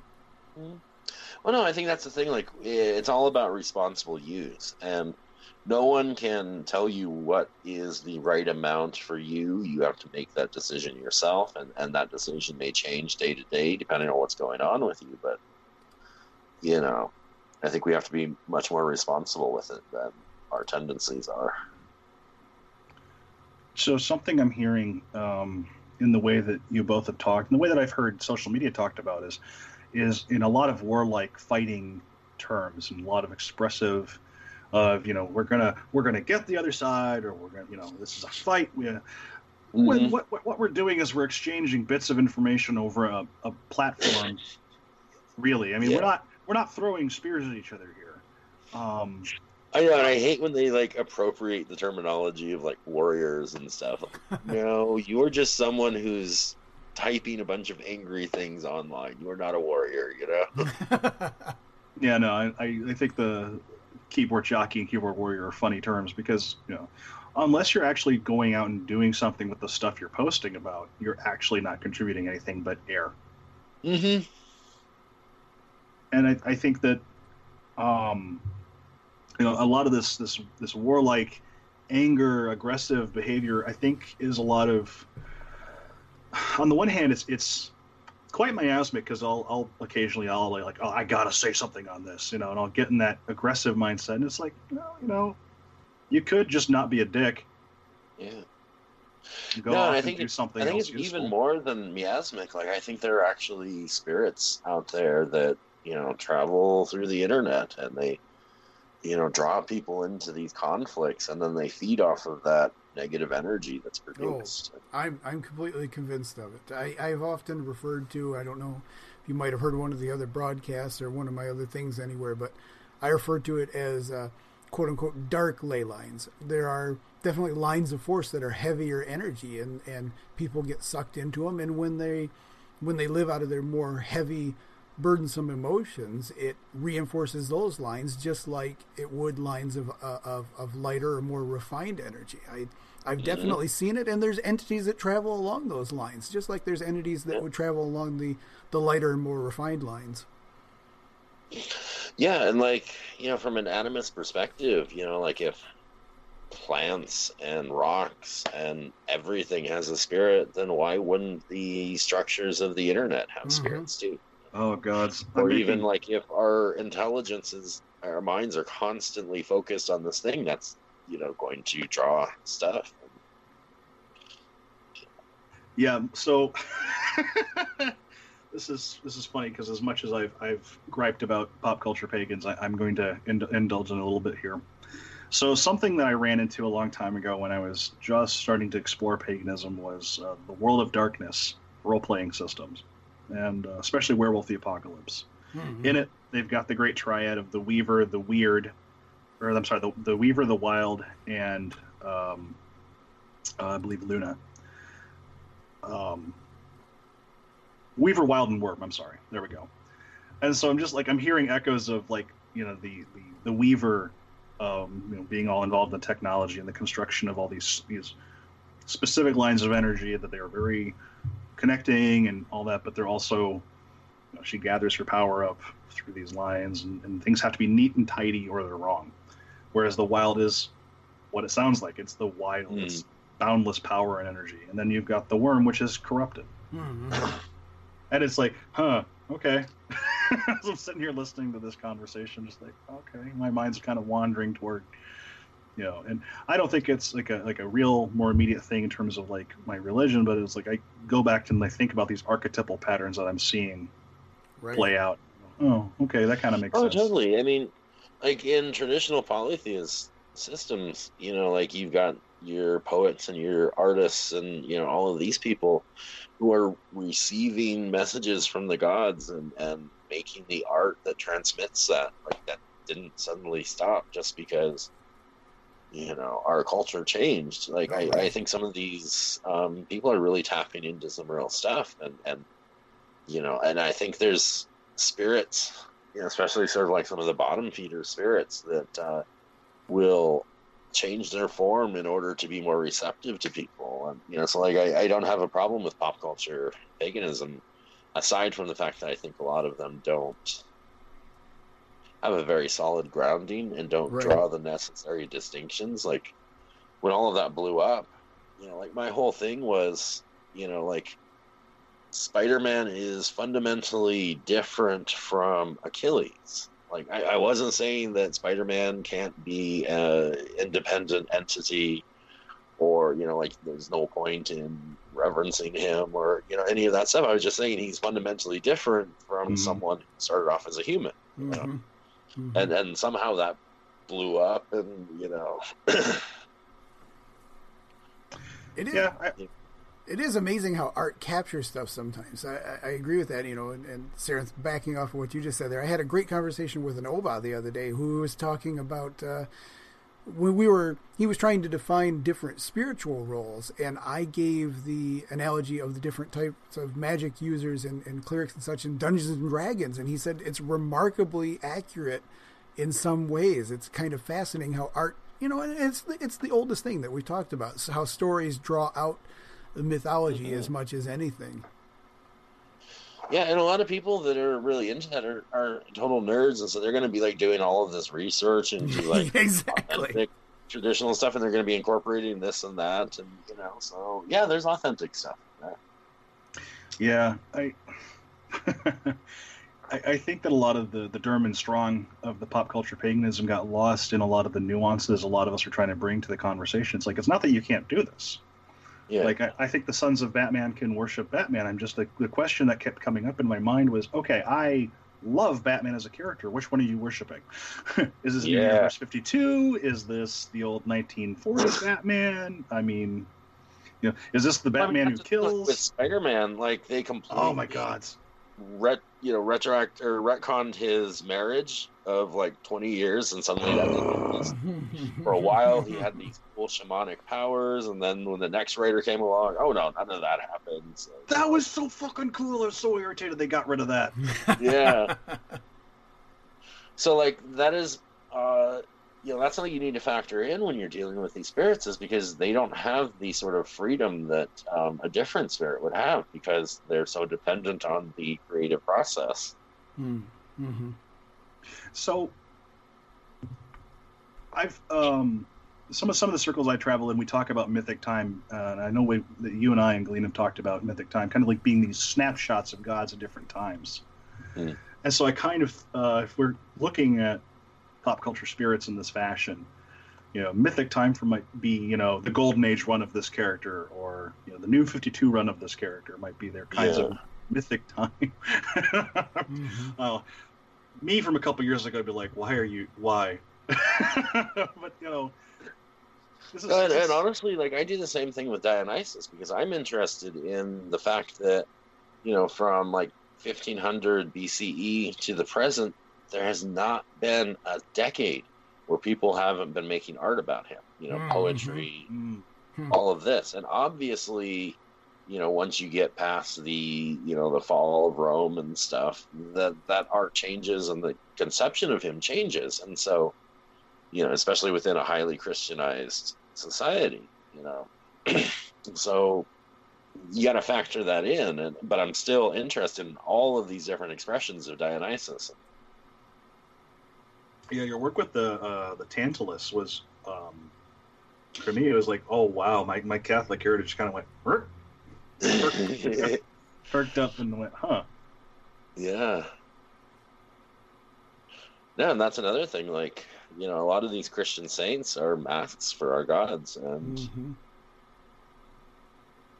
you know, and, and like that just brings in a whole host of questions with that. Oh man. so there was this uh, conference I attended a while ago. It was the Young Michigan's Farmer Conference, and it was being held in a Jesuit church or at least the church was being headed by a Jesuit minister. And he was this native guy who's uh, amazing man.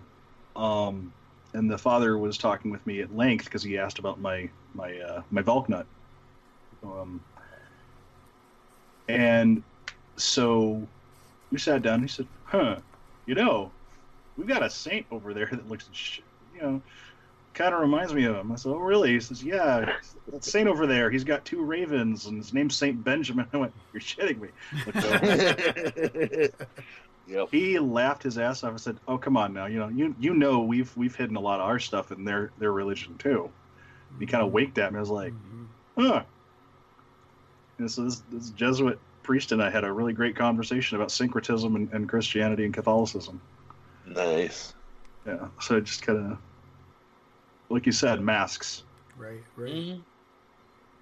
Yeah, my biggest problem with you know Catholics is that they can't count past three. one plus one plus one does not equal one. You know. well, okay. If, if, we could just get them past that, I I think they could function in a polytheist society just fine. All right, so there's your frustration with the Catholics, but that actually leads me to a question I've been wanting to ask. So as a Dionysian, what is your biggest frustration with that? How people perceive your path, or things that you've run across, or how people perceive you as a Dionysian? How, what, what kind of drives you a little crazy about that? Um, I mean, like, do people just assume that you're just a constant party animal, and and that drives you a little? I mean, because I, I feel like we all have frustrations sometimes on our path or how it's perceived. Mm. Yeah, you know, um, I certainly don't like when people only see the party animal aspect of him. But on the other hand, I think about how restrained and fucked up our society is, and if so, if someone is getting a sense of liberation from that and broken out of this sort of monotonous shell that, you know, especially like the corporate environment creates, you know, more power to them. Um, I think the with the gods, what you get out of it, what you put into it, and so if you're only willing to go to that superficial level, you know, that's all you're going to get. And I guess one thing that kind of bothers me is the, and this is actually something that more of like our people do than outsiders, but they they tend to conflate any involvement with Dionysus, and and so like if a and there was this big controversy that happened in my group before I left, where um um oh god Will Smith his kid did this art thing where she represented herself as a Maenad Hmm. and you know and then like people were treating it like she was suddenly a devotee of dionysus. Now i don't know if she is or isn't. I'm not going to make that judgment but you know making art about a god isn't the same as offering worship to that god you know? And so i, I think that that distinction should be made. And and there's nothing wrong with that. And and that has fed our tradition and you know dionysus is the god of art and he has used that to reach out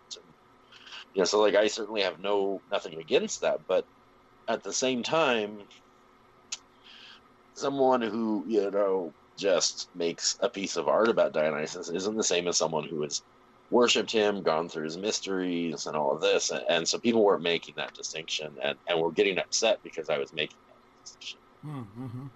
you know so. I suppose if there's anything that irritates me right now it's that because the party god thing doesn't bother me as much anymore. I think at times it has in the past but i, I consider our society so degenerate. That any way to connect with the gods is a good thing. Yeah, I um, you know, Wagner helped bring a very romanticized Odin to the masses and kind of Oh, helped totally. kickstart, you know, the the heathen revolution back when. Would I say that Wagner is a is a Odin worshiper? No, no. yep He changed stuff to fit his narrative, you know, Mhm. and, and and that's what artists do. I mean, Mm-hmm. um, I think it was V for Vendetta that uh, one of the characters said, uh, "My father used to tell." Um, she says, "Art is a way to, to lie to tell the truth," or something to that effect. yeah And I, and I, I think that um, a lot of art has historically been used as a way to bring us closer to the gods. You know, I mean, for heaven's sakes, look at Renaissance paintings. oh yeah Um, No, and and sometimes at those times there would have been no way for those people to actually engage in cultus, and so all that they could do was put that energy into art, and that kept those gods alive in the consciousness of, you know, our people for during those dark oppressive times. So I, I have nothing against them for doing that. I don't always agree with their vision of the gods, as the case with Wagner, but you know. I'm not going to take away from his accomplishments, and all respect to him for that. That actually, uh, for some reason, plays come to mind now. Um, in general, so for you, is is viewing certain movies and viewing certain media or listening to it a form of devo- de- de- hmm, devotion uh, to Dionysus and his retinue? Oh, absolutely. Um, though I do draw a distinction between watching movies and going to plays.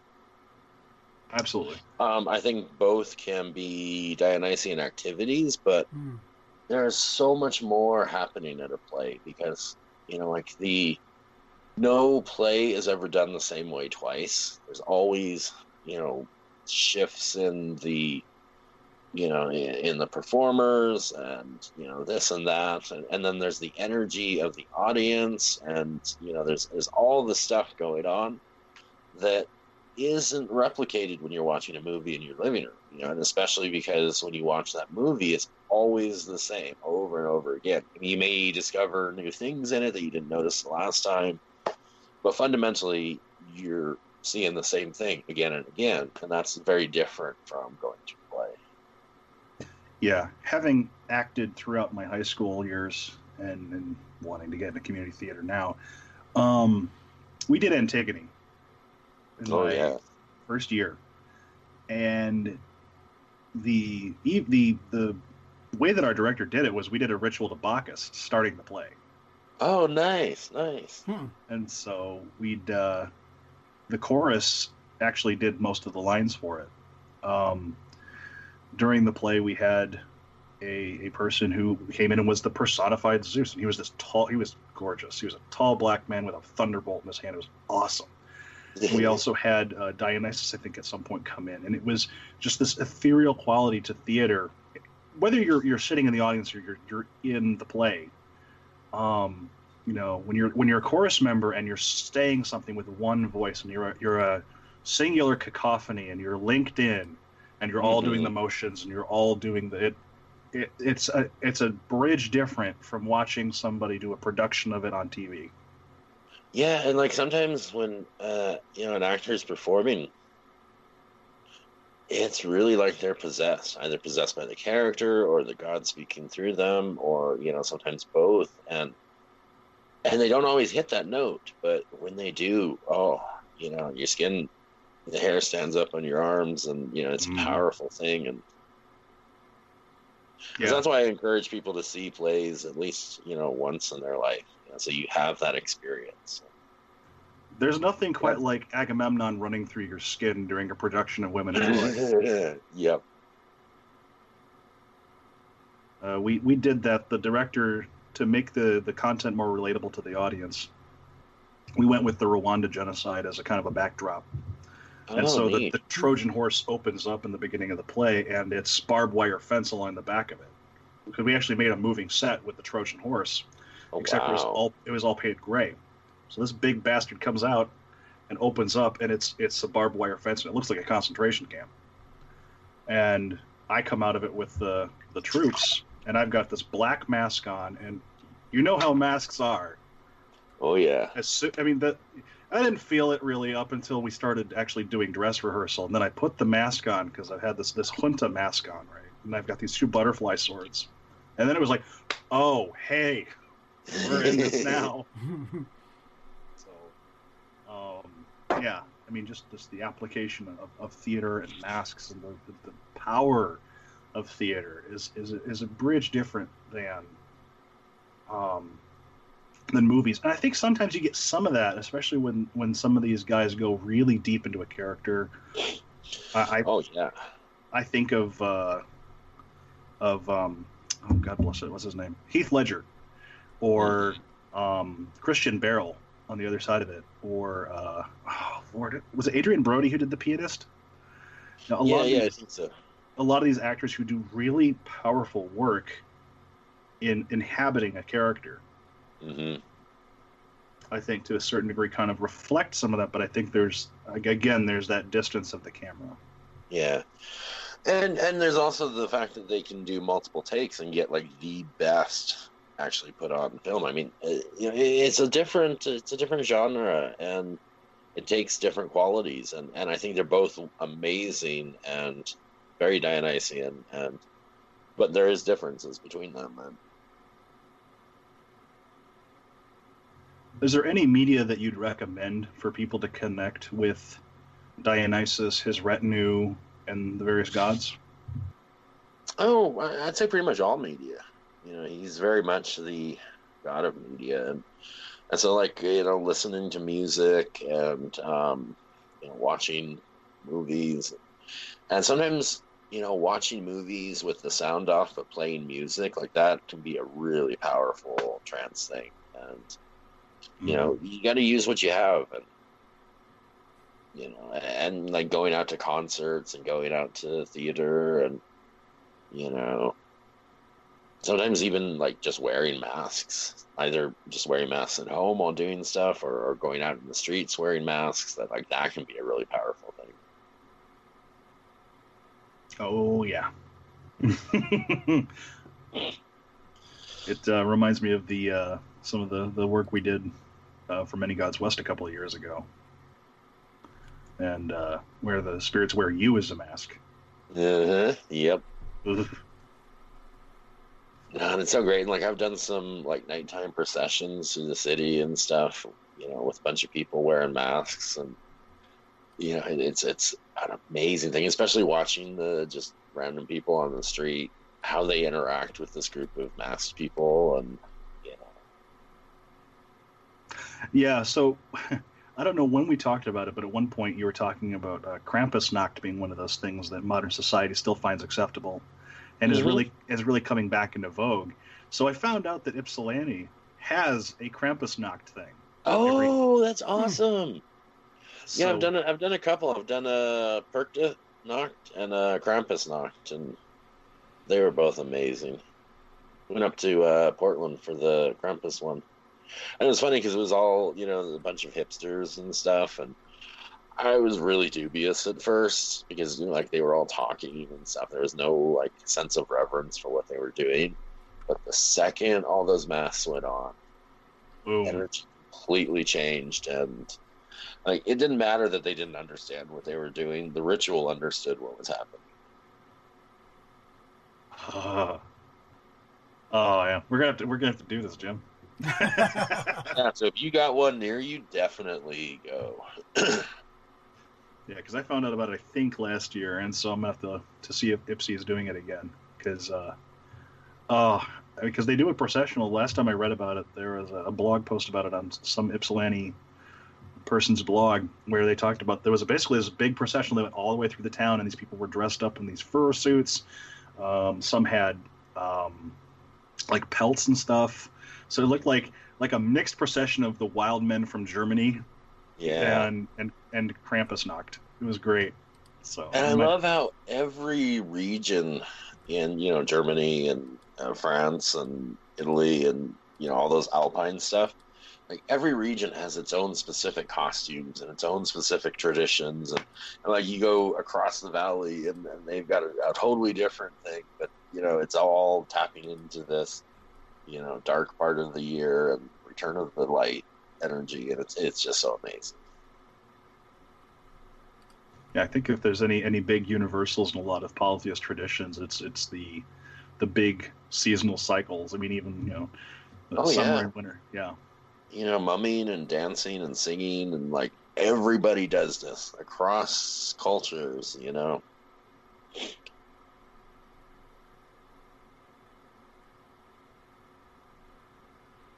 Yeah. I I, I think of uh, your work with Dionysus. I think that's one one of the places where the big mask work comes in. I mean, we got a big mask festival coming up in what a month. you know. Um, Yeah. and I think it's interesting how even even our supposedly secular, although I'd argue mostly Protestant Christian influenced uh, society, how these peaks of paganism creep through, and suddenly everything becomes acceptable and kind of subsumed for a little while. Mm-hmm. Yeah, and, that, and that's one of the things that really kind of has me flabbergasted. Like, there's so many great traditions like this in German and French and you know all of that stuff that the you know the Asatru people aren't tapping into, and you know modern heathen people aren't tapping into, and it's like these are the best expressions of the religion. Why are you ignoring those for you know just standing around and pouring out a libation? You know, nothing wrong with pouring out Mhm. a libation. That's wonderful, but like fucking dance and go on processions and you know do this other cool stuff that is in the sources. I've actually thought for a while that that's uh, that is actually the kind of activity that's missing from a lot of the uh, pagan festivals. Is that you know they'll have a they'll have a main ritual, but let's face it, the, the ritual has become sort of uh, repetitive after a while. But we don't Mhm. have a lot of just uh, dancing time or processionals or a play or something along those lines. I think those would be kind of interesting things that we should be doing more of. Oh, especially when you have a group of people like that. There's a real energy that gets produced that you can't do when you've just got one or two people, you know. Mm. And that is exactly the time when it should be done. And and instead they just like have those people stand around while a couple religious leaders do, you know, a few little ritual actions and then boom, it's done. And it's like it wasn't even uh, you know, a ceremony. What are you talking about? Mm-hmm. Yeah, and I, I think that's where a lot of, of modern ritual workers are going to have to really think about how we how we involve the audience. I mean, in, in Mhm. House Bloat, you know, a lot of it was a lot of people standing around until it was their turn to do something, and that's one of the one of the modern challenges. Is okay, well, how do we get people more involved in ritual to where it's not just a passive exercise; it's an active thing. One of the things we no. one of the things we did was we had people, you know, hey, these are the guys we're worshiping. This is who they are here's some bread, here's some herbs. Come up, pray, think about what you've done for the last year for harvest, Mhm. and Mhm. take that with you. Do something with it. You know. Well, I, Um, I, I think a lot of times, like even when we're talking about the the modern uh, shamanic or neo shamanic traditions, uh, something I've run across and that I have to remind myself of sometimes is that the uh, sense of theater and grandeur is okay because the the ancient tribesmen they would not have shied away from that. You are overwhelming people not only on the spiritual level but on a mental level. You are forcing them into an altered state one way or another. Exactly. And we we've been so concerned with trying to be seen as being serious that sometimes we've given up that sense of grand theater. hmm Well, for me, that is worship. That is serious. right, exactly. Mhm. Yeah. So I mean, like one of the things I do, at least for the pagan festivals, uh, especially Michigan Pagan Fest, is I will wear my my wolf through the whole thing, and people will occasionally stop and go, "Well, well what's this all about?" Well, this is one of my spirits. This is my spirit. So, you know, you get the privilege of experiencing my spirit. Um, and people kind of like, uh, I've seen a, a number of responses. Some of it just comes down to, can I pet the wolf? Uh, some of it comes down, which is, you know, fine. Okay, so I've introduced you to Wolf. Good job. Um, and some of it Oh, is. the wolf can pat back. You should Right. see how he terrorizes some people's dogs just by standing there, Sannion. It is just not. Oh, some of these dogs awesome. do not quite understand, or maybe they do. they are quite uh, skittish. I um, it's it's a it's a it's a bridge difference when you put on a mask and you wear it for an entire weekend. And so Oh, I yeah. I think that this is one aspect of the, the Dionysian Odin work that, that needs to come more into the fore for a lot of folks, because Mhm.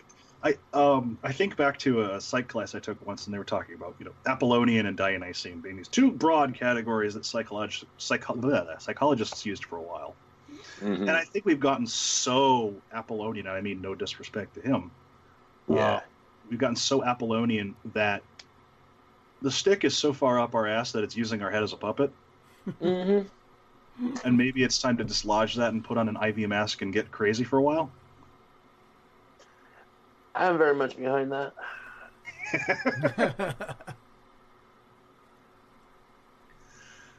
Ah, so, is there anything um, that our, our listeners should know that's coming out from you? That um, any books that you'd like to talk about or that you're working on? Um, I got a couple ideas going around. I don't know which will actually manifest. So, yeah, I was I was working on a poetry book, and that just kind of collapsed, and so I'm going back to scratch. I hear you. uh, I've been working on a, a, a book for the last four years, and it's kind of stalled, which is ironic considering it's about fallow times and polytheist worship. Oh, that's a really important book. mm-hmm. Mm-hmm. Oh, shit. That's something a lot of folks need to hear. Okay. Crap. Uh, all right then. Should probably put out. When are you going to learn to stop saying things like that out loud? I mean, I, I, you know, I mean, I, I, keep joking with him about uh, the Starry Wolf thing, so you know, maybe I'll eventually learn to shut my mouth. totally. So I really, I really want to. Um, I feel like uh, this is we're about wrapping up, so I really wanted to thank you, Sannion, for for taking time out of your your busy schedule and your busy week oh, to be. Oh no, this is wonderful. Yeah, thank we you. We've got so some much. really good uh, discussions going here, and I would love to have you back. Yeah, Mm, any, anytime you feel the need to talk and, and get your voice out there, as opposed to the the written word that you're so skilled at, uh, give us a shout. We'll have you back on. Ah, I'd love that. Yeah, and if I get any projects that I want public attention for, I'll, I'll definitely hit you guys up. Or hell, if I just got something to say. I love that you guys are doing this. You know, this is really important. Oh, thank, Thank you. Yeah, we're just uh, you know this is this is really. I, I'm I don't know if Sarenth feels the same way, but I do. I feel like this is um, one of the things that Spirit can tell, compels me to to do because uh, other people's strength is the written word, where mine has always been my voice and and uh, talking with people, and I I just Yeah. I feel like this is what Spirit wants us to do to, to Mhm. get these Mhm. conversations going. No, and it's so important to get people just coming together and talking, talking. You know, Absolutely, and I, I'm I'm that's, it, no, that's the other side of it is listening. And yeah. I mean, you know, getting around to fi- uh, the the digital fire here. You know, yeah, we get to explore concepts that you know, you know, otherwise would get left by the wayside because it's it's too long of a word count. so I oh, really that is so appreciate- annoying. Yeah, especially when you work Oh, on you know, that's that's too much to read. I'm just gonna skip it. but I'm not going to restrain myself from, you know, commenting a whole bunch, even though I haven't read the article, and I'm going I- to bring up all the points you already discussed in the article. I, I read the headline. That's surely enough. totally.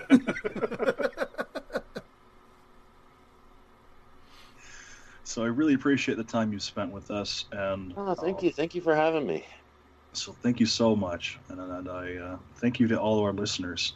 If you want to uh, suggest topics to us or for Sannion to explore when he comes back on the show, I'm at sarenth at gmail.com. My blog is sarenth.wordpress.com. You can also send me messages at, at sarenth on Twitter. Yeah, and I'm I'm on Twitter at James at the Owl, or you can send me an email at Jim at thewanderingowl.com. And and of course always the although we're uh, publishing through many feeds with this podcast, that Anchor app allows you to leave a voice email, a voice message that we can incorporate into future shows, and we can hear your questions that way as well. We can hear your voice. So, yes, thank you, Sandy, for joining us tonight. We really appreciate it. Awesome. And that's really important is, you know, giving people a voice. Especially, you know, the way things are going in our various communities, you know. The average person is not getting heard and, and they have good ideas. you know. Right. Agreed. Agreed. Absolutely. All right. Well, thank you, folks, and uh, we will talk to you on the next show. All right. You have a good one. You too. Blessings to you.